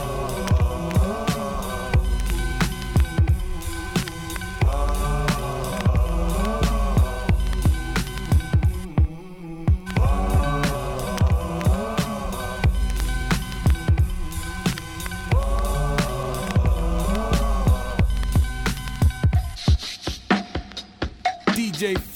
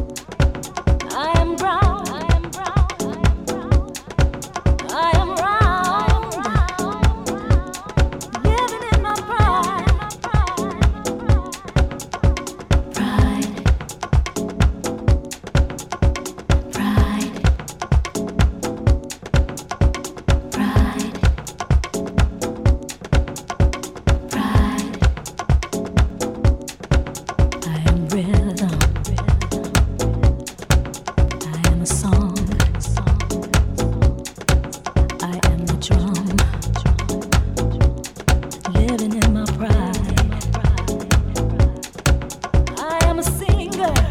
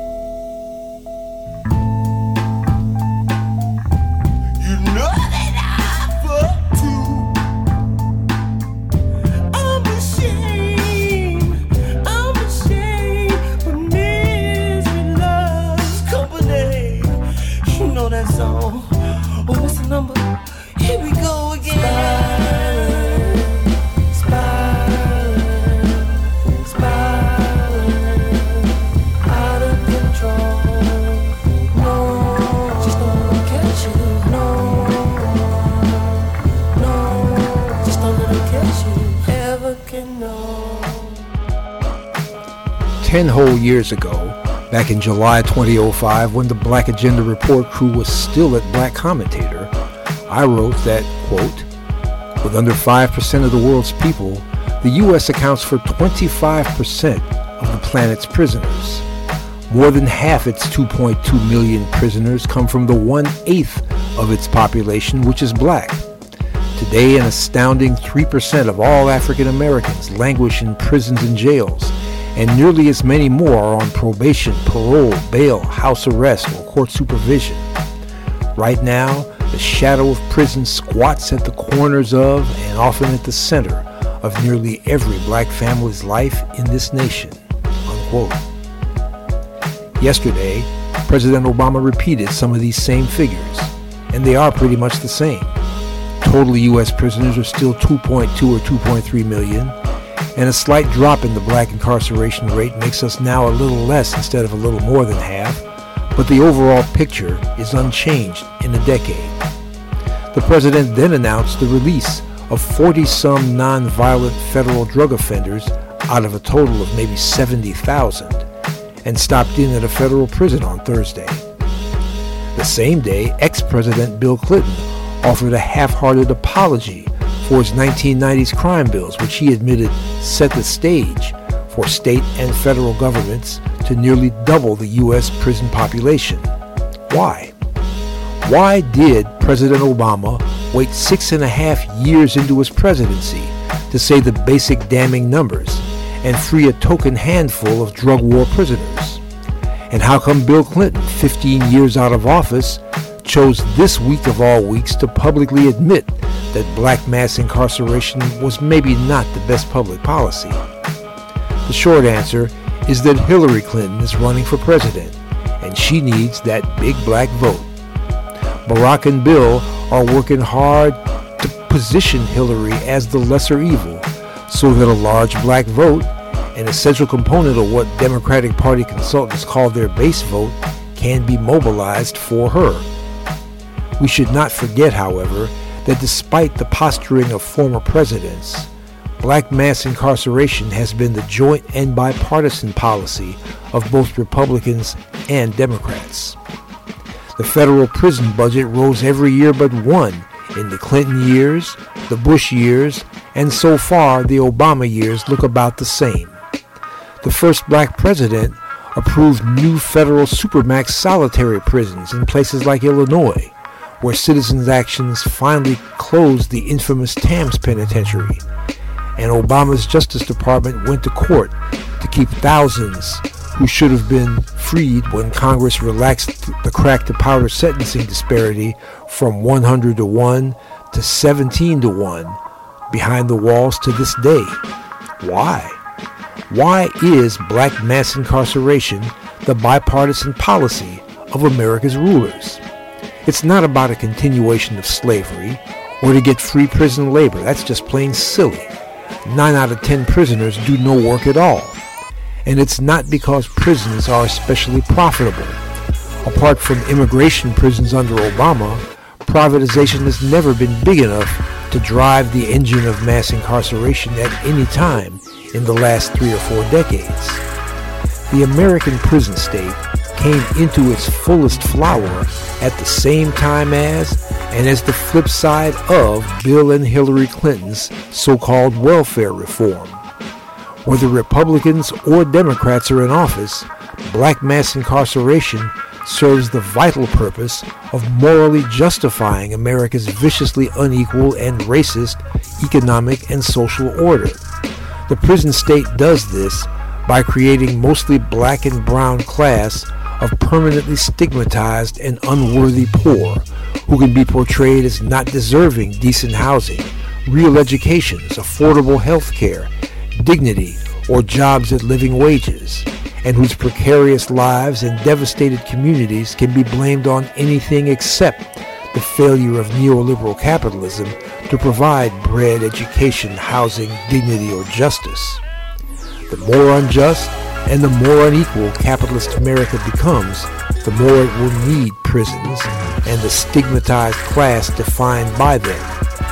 Their precarious lives are also a standing lesson to millions more with falling wages and rising debts to shut up and suck it up, or this could be you.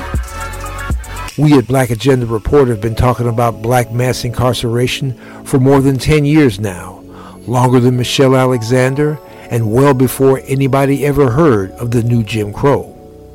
We're glad that Presidents Bill and Barack have rediscovered it, even if it's just in time to get another Democrat elected, which for them is about all that matters.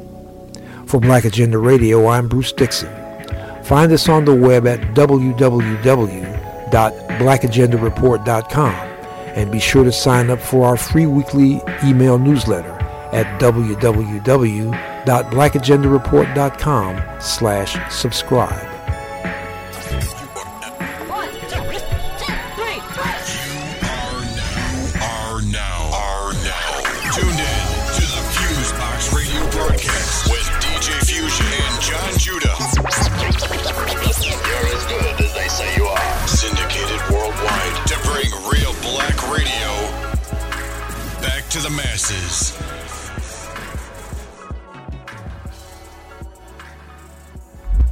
Did the world get a little bit colder?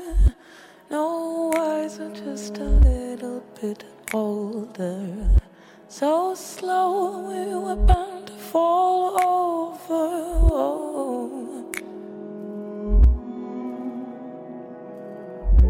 Did the heart grow?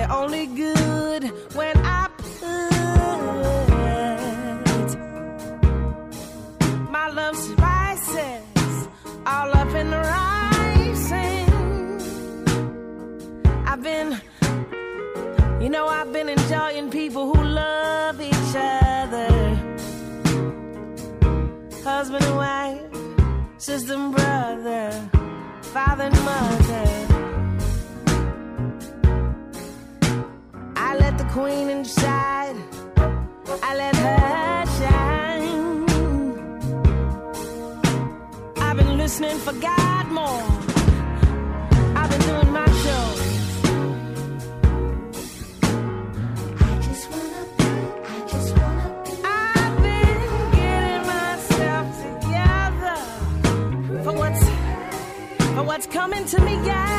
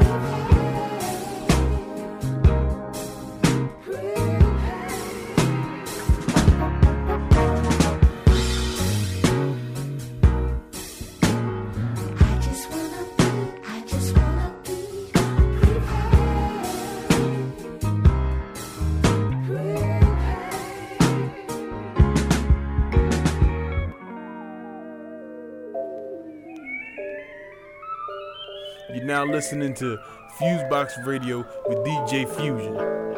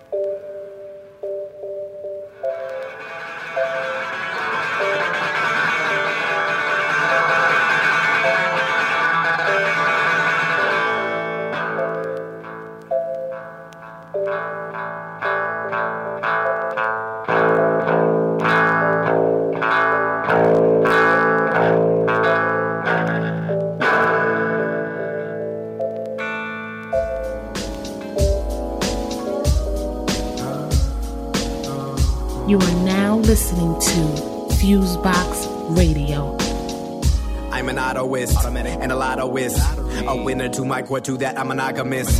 Began with a 2 by 4 to build a message back. Delivering this energy metropolis. A cityscape, not a toe tag.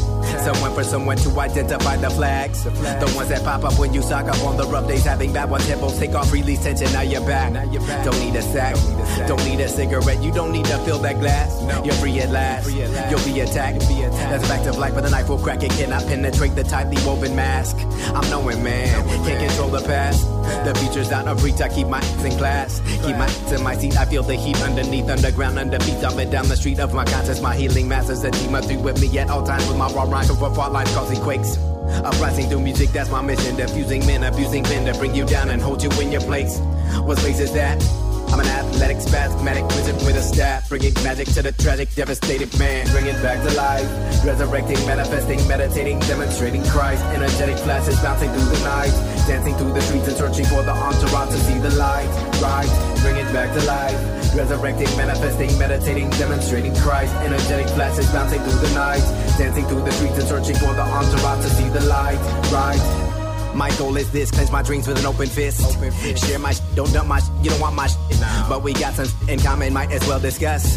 No need to wiretap me, cause I'm open with my comments and I promise that I bust. From the gut, that's just the way I do my music. Trust it, I will never change that fact. And plus, I will never live inside a box, so don't box me in. You will not win, that's not the way to catch a fox. A crow, a sly mofo, more fire, more glow. Desire grows higher like the front lawn. Greener grass still up on horizon line to find a find a life that's not defined materialistically.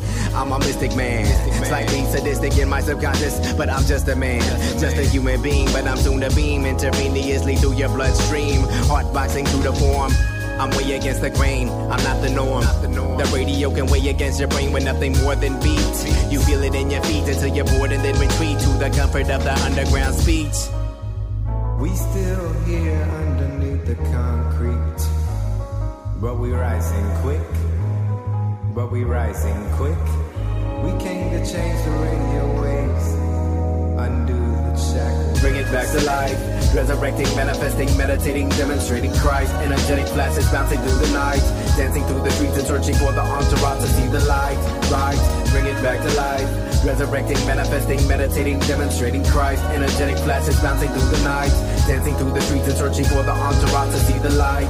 Right, bring it back to life, bring it back, bring it back, bring it back to life, bring it back to life, bring it back, bring it back, bring it back to life, bring it, bring it, bring it, bring it, bring it back to life.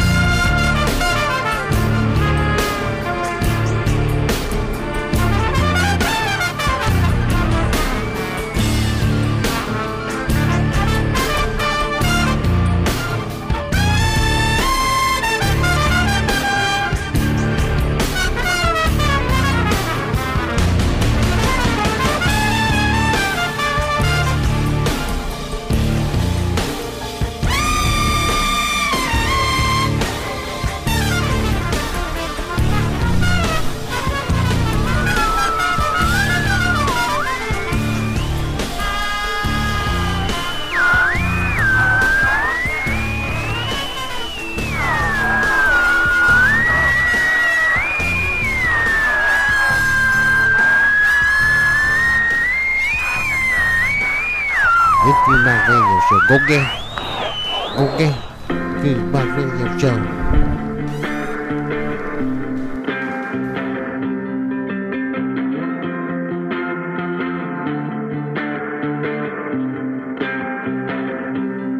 I ain't the same. I think you know. When I see you way, I'm gonna go. There's no debate that I belong to you.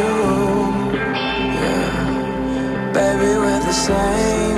You know my flaws. So if I ever stray, you know the cause. But no matter what I do, I know, I know, I belong with you.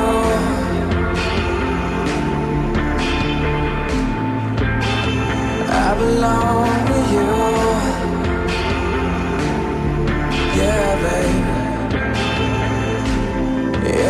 Yeah, of temper, but I'm just saying, you're pushing buttons just cause you can. You know I hate it, that I belong with you. Oh, but when I'm gone, I think it through. You shouldn't worry about someone new. Cause no matter where I go, you know, I know, I belong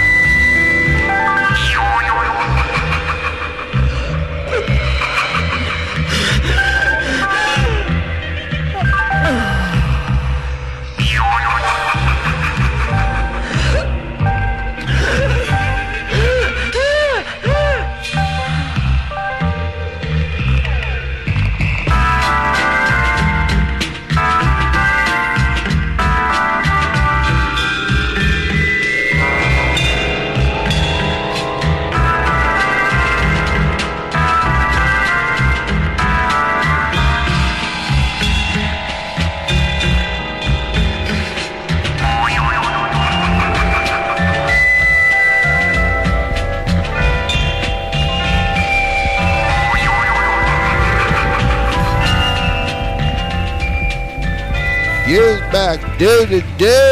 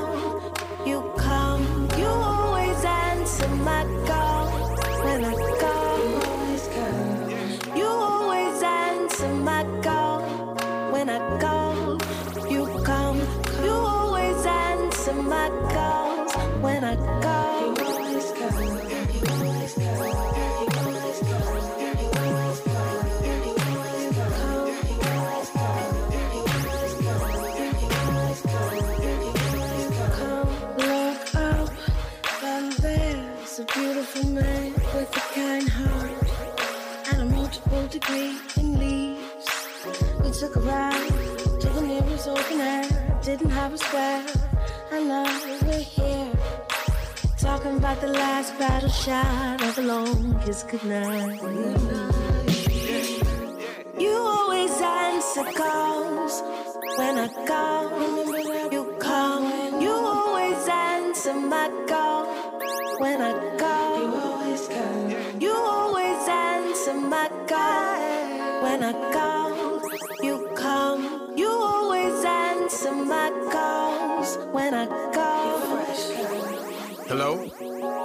I do.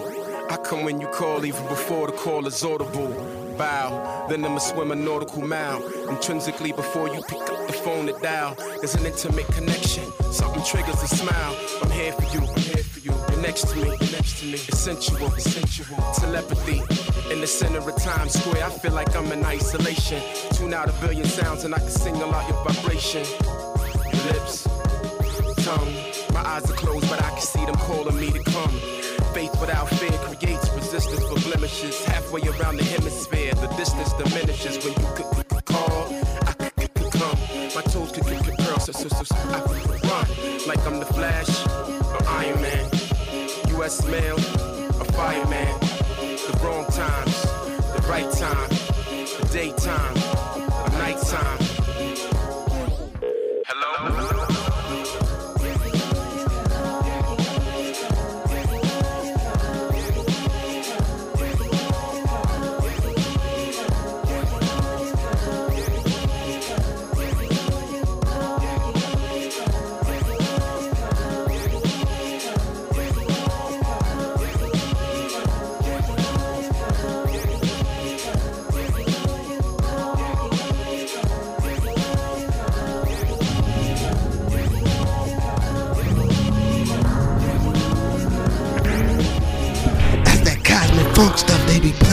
Playing. Fusebox don't be delaying, you know what I'm saying?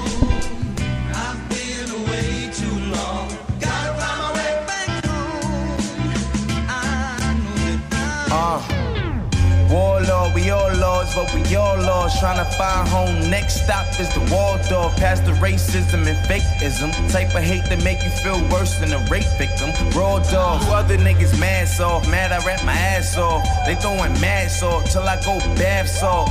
On wax, spitting heat to milk the wax off. I'm Mr. Miyagi and Izzy Miyagi. Asshole flow. Fuck name brands. Past logos. Now I'm on the grand raps. Hand solo. Uh, It's like my fashion style is the lifesaver. Guess she wasn't satisfied with titties that Christ gave her. Bragging that her new ass shots is a life changer. Head so good on that girl that I might pay her. Oh no. Super laid back cat, opposite of fat black Al Capone. Tell them little niggas fly go home.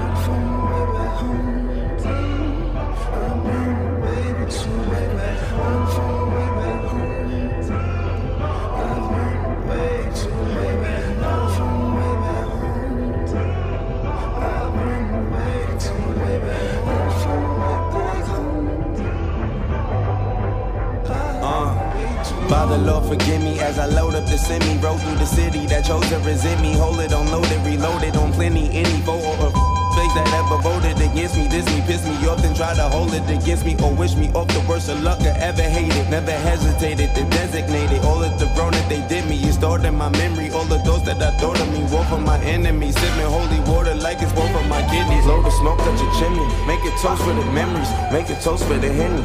It's the best for the remedies. Energy, synergies, frenemies, industries. Finna get advantage on him and his nemesis. Bitches been the season. If I, if I ain't the greatest bitch, I'm one of them. How in the fuck could you front on them? My old hoe beefing, my ex won't be friends. Bronson told me not to eat him. Rest in peace, James. R.I.P. A$AP beginning. We gonna take it uptown one time. We gonna take it back home. Show 'em how we do. They call me Pretty Flacko, ladies and gentlemen. I like to introduce Pretty Flacko Senior.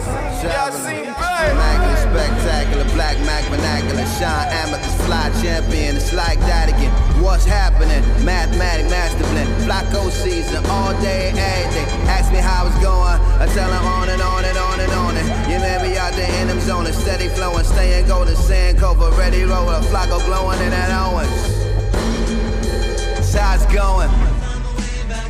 Huh? Awareness of the areas, familiar with the routes. Traveling man, moving through places, space and time in a country called Earth. This Fusebox Radio Show. Go get. Go get. Fusebox Radio Show. Hey yo, hey yo, Paul, come on, come on, Lord. Bubble goose, smoking bubble kush. The Uzis is navy blue, a couple coops. Satan around, stacking suckers, say the troops. Mansions for 40, done we deucing. Cracking fish in the Ritz Carlton, take a piss. 69 floors up, sparking crisp money bags stacked in duvet sheets. Few strange freaks follow the race, walk through the gates. Pyrex, Cubano connection, New York Mexicans, they call us the team for smuggling wet. The Al Pacinos are rap, yup, they planned it with me. Pass the baguette, gold Louis phone, hand it to me. Raised a million champs, this is how civilians land. Furler sweat, stay in jets, kill a billion camps get strangled fast. Still I cool on the fast, rocking the gorilla glass. Desert boot on counting a million cash. This is all I ask for. Love is fan war. Let's build the masses. Sitting boats, sailing scenic routes, catch the quotes. Young, armed, and dangerous. Ball couple posters. I'm like known in a couple coasters. Ray and Ghost, familiar with us, racing ghosts. I'm hearing how these, how these, how these, how these, how these. Madam sleeping on Egyptian cotton. Miles Davis vinyl still spinning. I've been a freak, neek, I've been living. You see the Bentley and we smoking in the parking lot. Contract killer, so we rarely talk a lot. Steppies in my weapon when you see me stepping. 10th grade education with a Mac 11. The definition of a renaissance. Twice a day I change watches, chains, and the charms. Tatted on my back, chest, and my palms. Then it's me and Diddy dice games at the palms. Blew a million cash just to let wa- watch. Take it down to the lobby, get, your watch. Tinted window smoking with a screw face. Black hoodies on, bully stickers, Wu Tang. Barry White blaring in the white bins. Grinding like I had a curly perm back then. It's Rose in the 40 up. Pink Bel Air in the cup. Now. Okay, baby. Yeah. Uh huh. Yeah. Yo, hey yo, jumping out the shower, Jewel's on. Heated up, fluffy polo towels in Melbourne. Getting it, hands is ashy, cash keep coming, dice hand like low pole. Young guard bowling with thunder, betting bricks up at the Nick game with Cubans from Biscayne. Burning the Castro cigars with a big flame. Godfather coats and hard bottoms, everything down the crib, the hoes and gear, we got 'em. It's the lean team, Medellin Kings, shot like fresh fruit, like old Grand Earth, cut of green beans. What cut you and you and you? This is me, Ray and Rick, box cutters on cruise.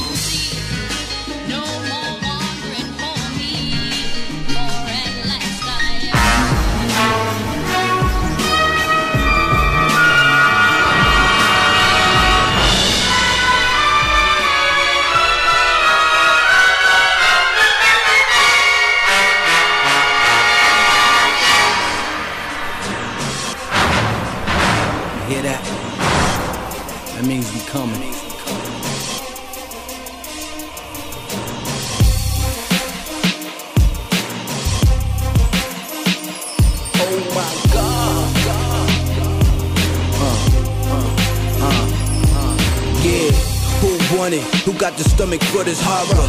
Gut spill, how you praying to the Holy Father? Dear Lord, I ain't mean to be an imbecile. Thought it was a game, now you know it's really real. When you feel still, press against warm skin. Ain't no turning back, nigga, now you all in. Get curious, I'll show you how to reap a look. All tough, but when you get there, don't be a wuss. All shook, nah, I ain't a crook, son. I'm seeing tears and it's not a good look, son. Oh, fuck it, let the little nigga live. Yeah, right, they had these other niggas at my way. No mercy, shit left me about. Years ago, I don't let him in, I see him out. And now he on the floor just bleeding out. You know it's on when you see me and my team out. We conquer, overpower and crush. Come and get washed up. We conquer, overpower and crush those opposed our stuff. We conquer, overpower and crush. Come and get washed up. Yeah. Overpower and crush. Come and get washed up. Ease back, easy man. Move before we sweep that lame ass team that you got off of the map. Recap, pull it back. Please do repeat that. Queens rap, we got more than a little that. We used to daydream on the bench how we could seize this and conquer like the British. Your snapbacks and fitters getting soaked up. No love, the boys back. We show up, soldier up. You know it up. Come and get folded up. You bitches attracted to all of this madness. She want a felon, she ain't fucking with no graduates. Bad hood bitch magnet. I'm a savage. They just want fuck, you just want talk marriage. Baby cabbage, sitting kissing in the tree. Well, I'll be piping them down inside the hoop keys like longer, harder. This mob shit stronger than all of y'all weak music. We conquer. We conquer. We conquer, overpower and crush. Come and get washed up. We conquer, overpower and crush those oppose our stuff. We conquer, overpower and crush. Come and get washed up. Overpower and crush. Come and get washed up. I gotta tell him his star's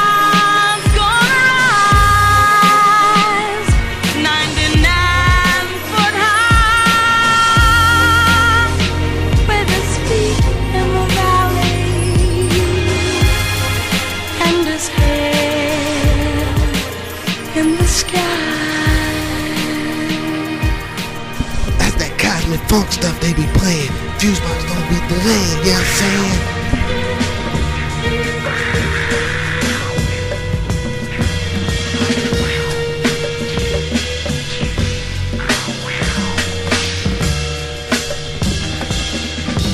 The devil coming!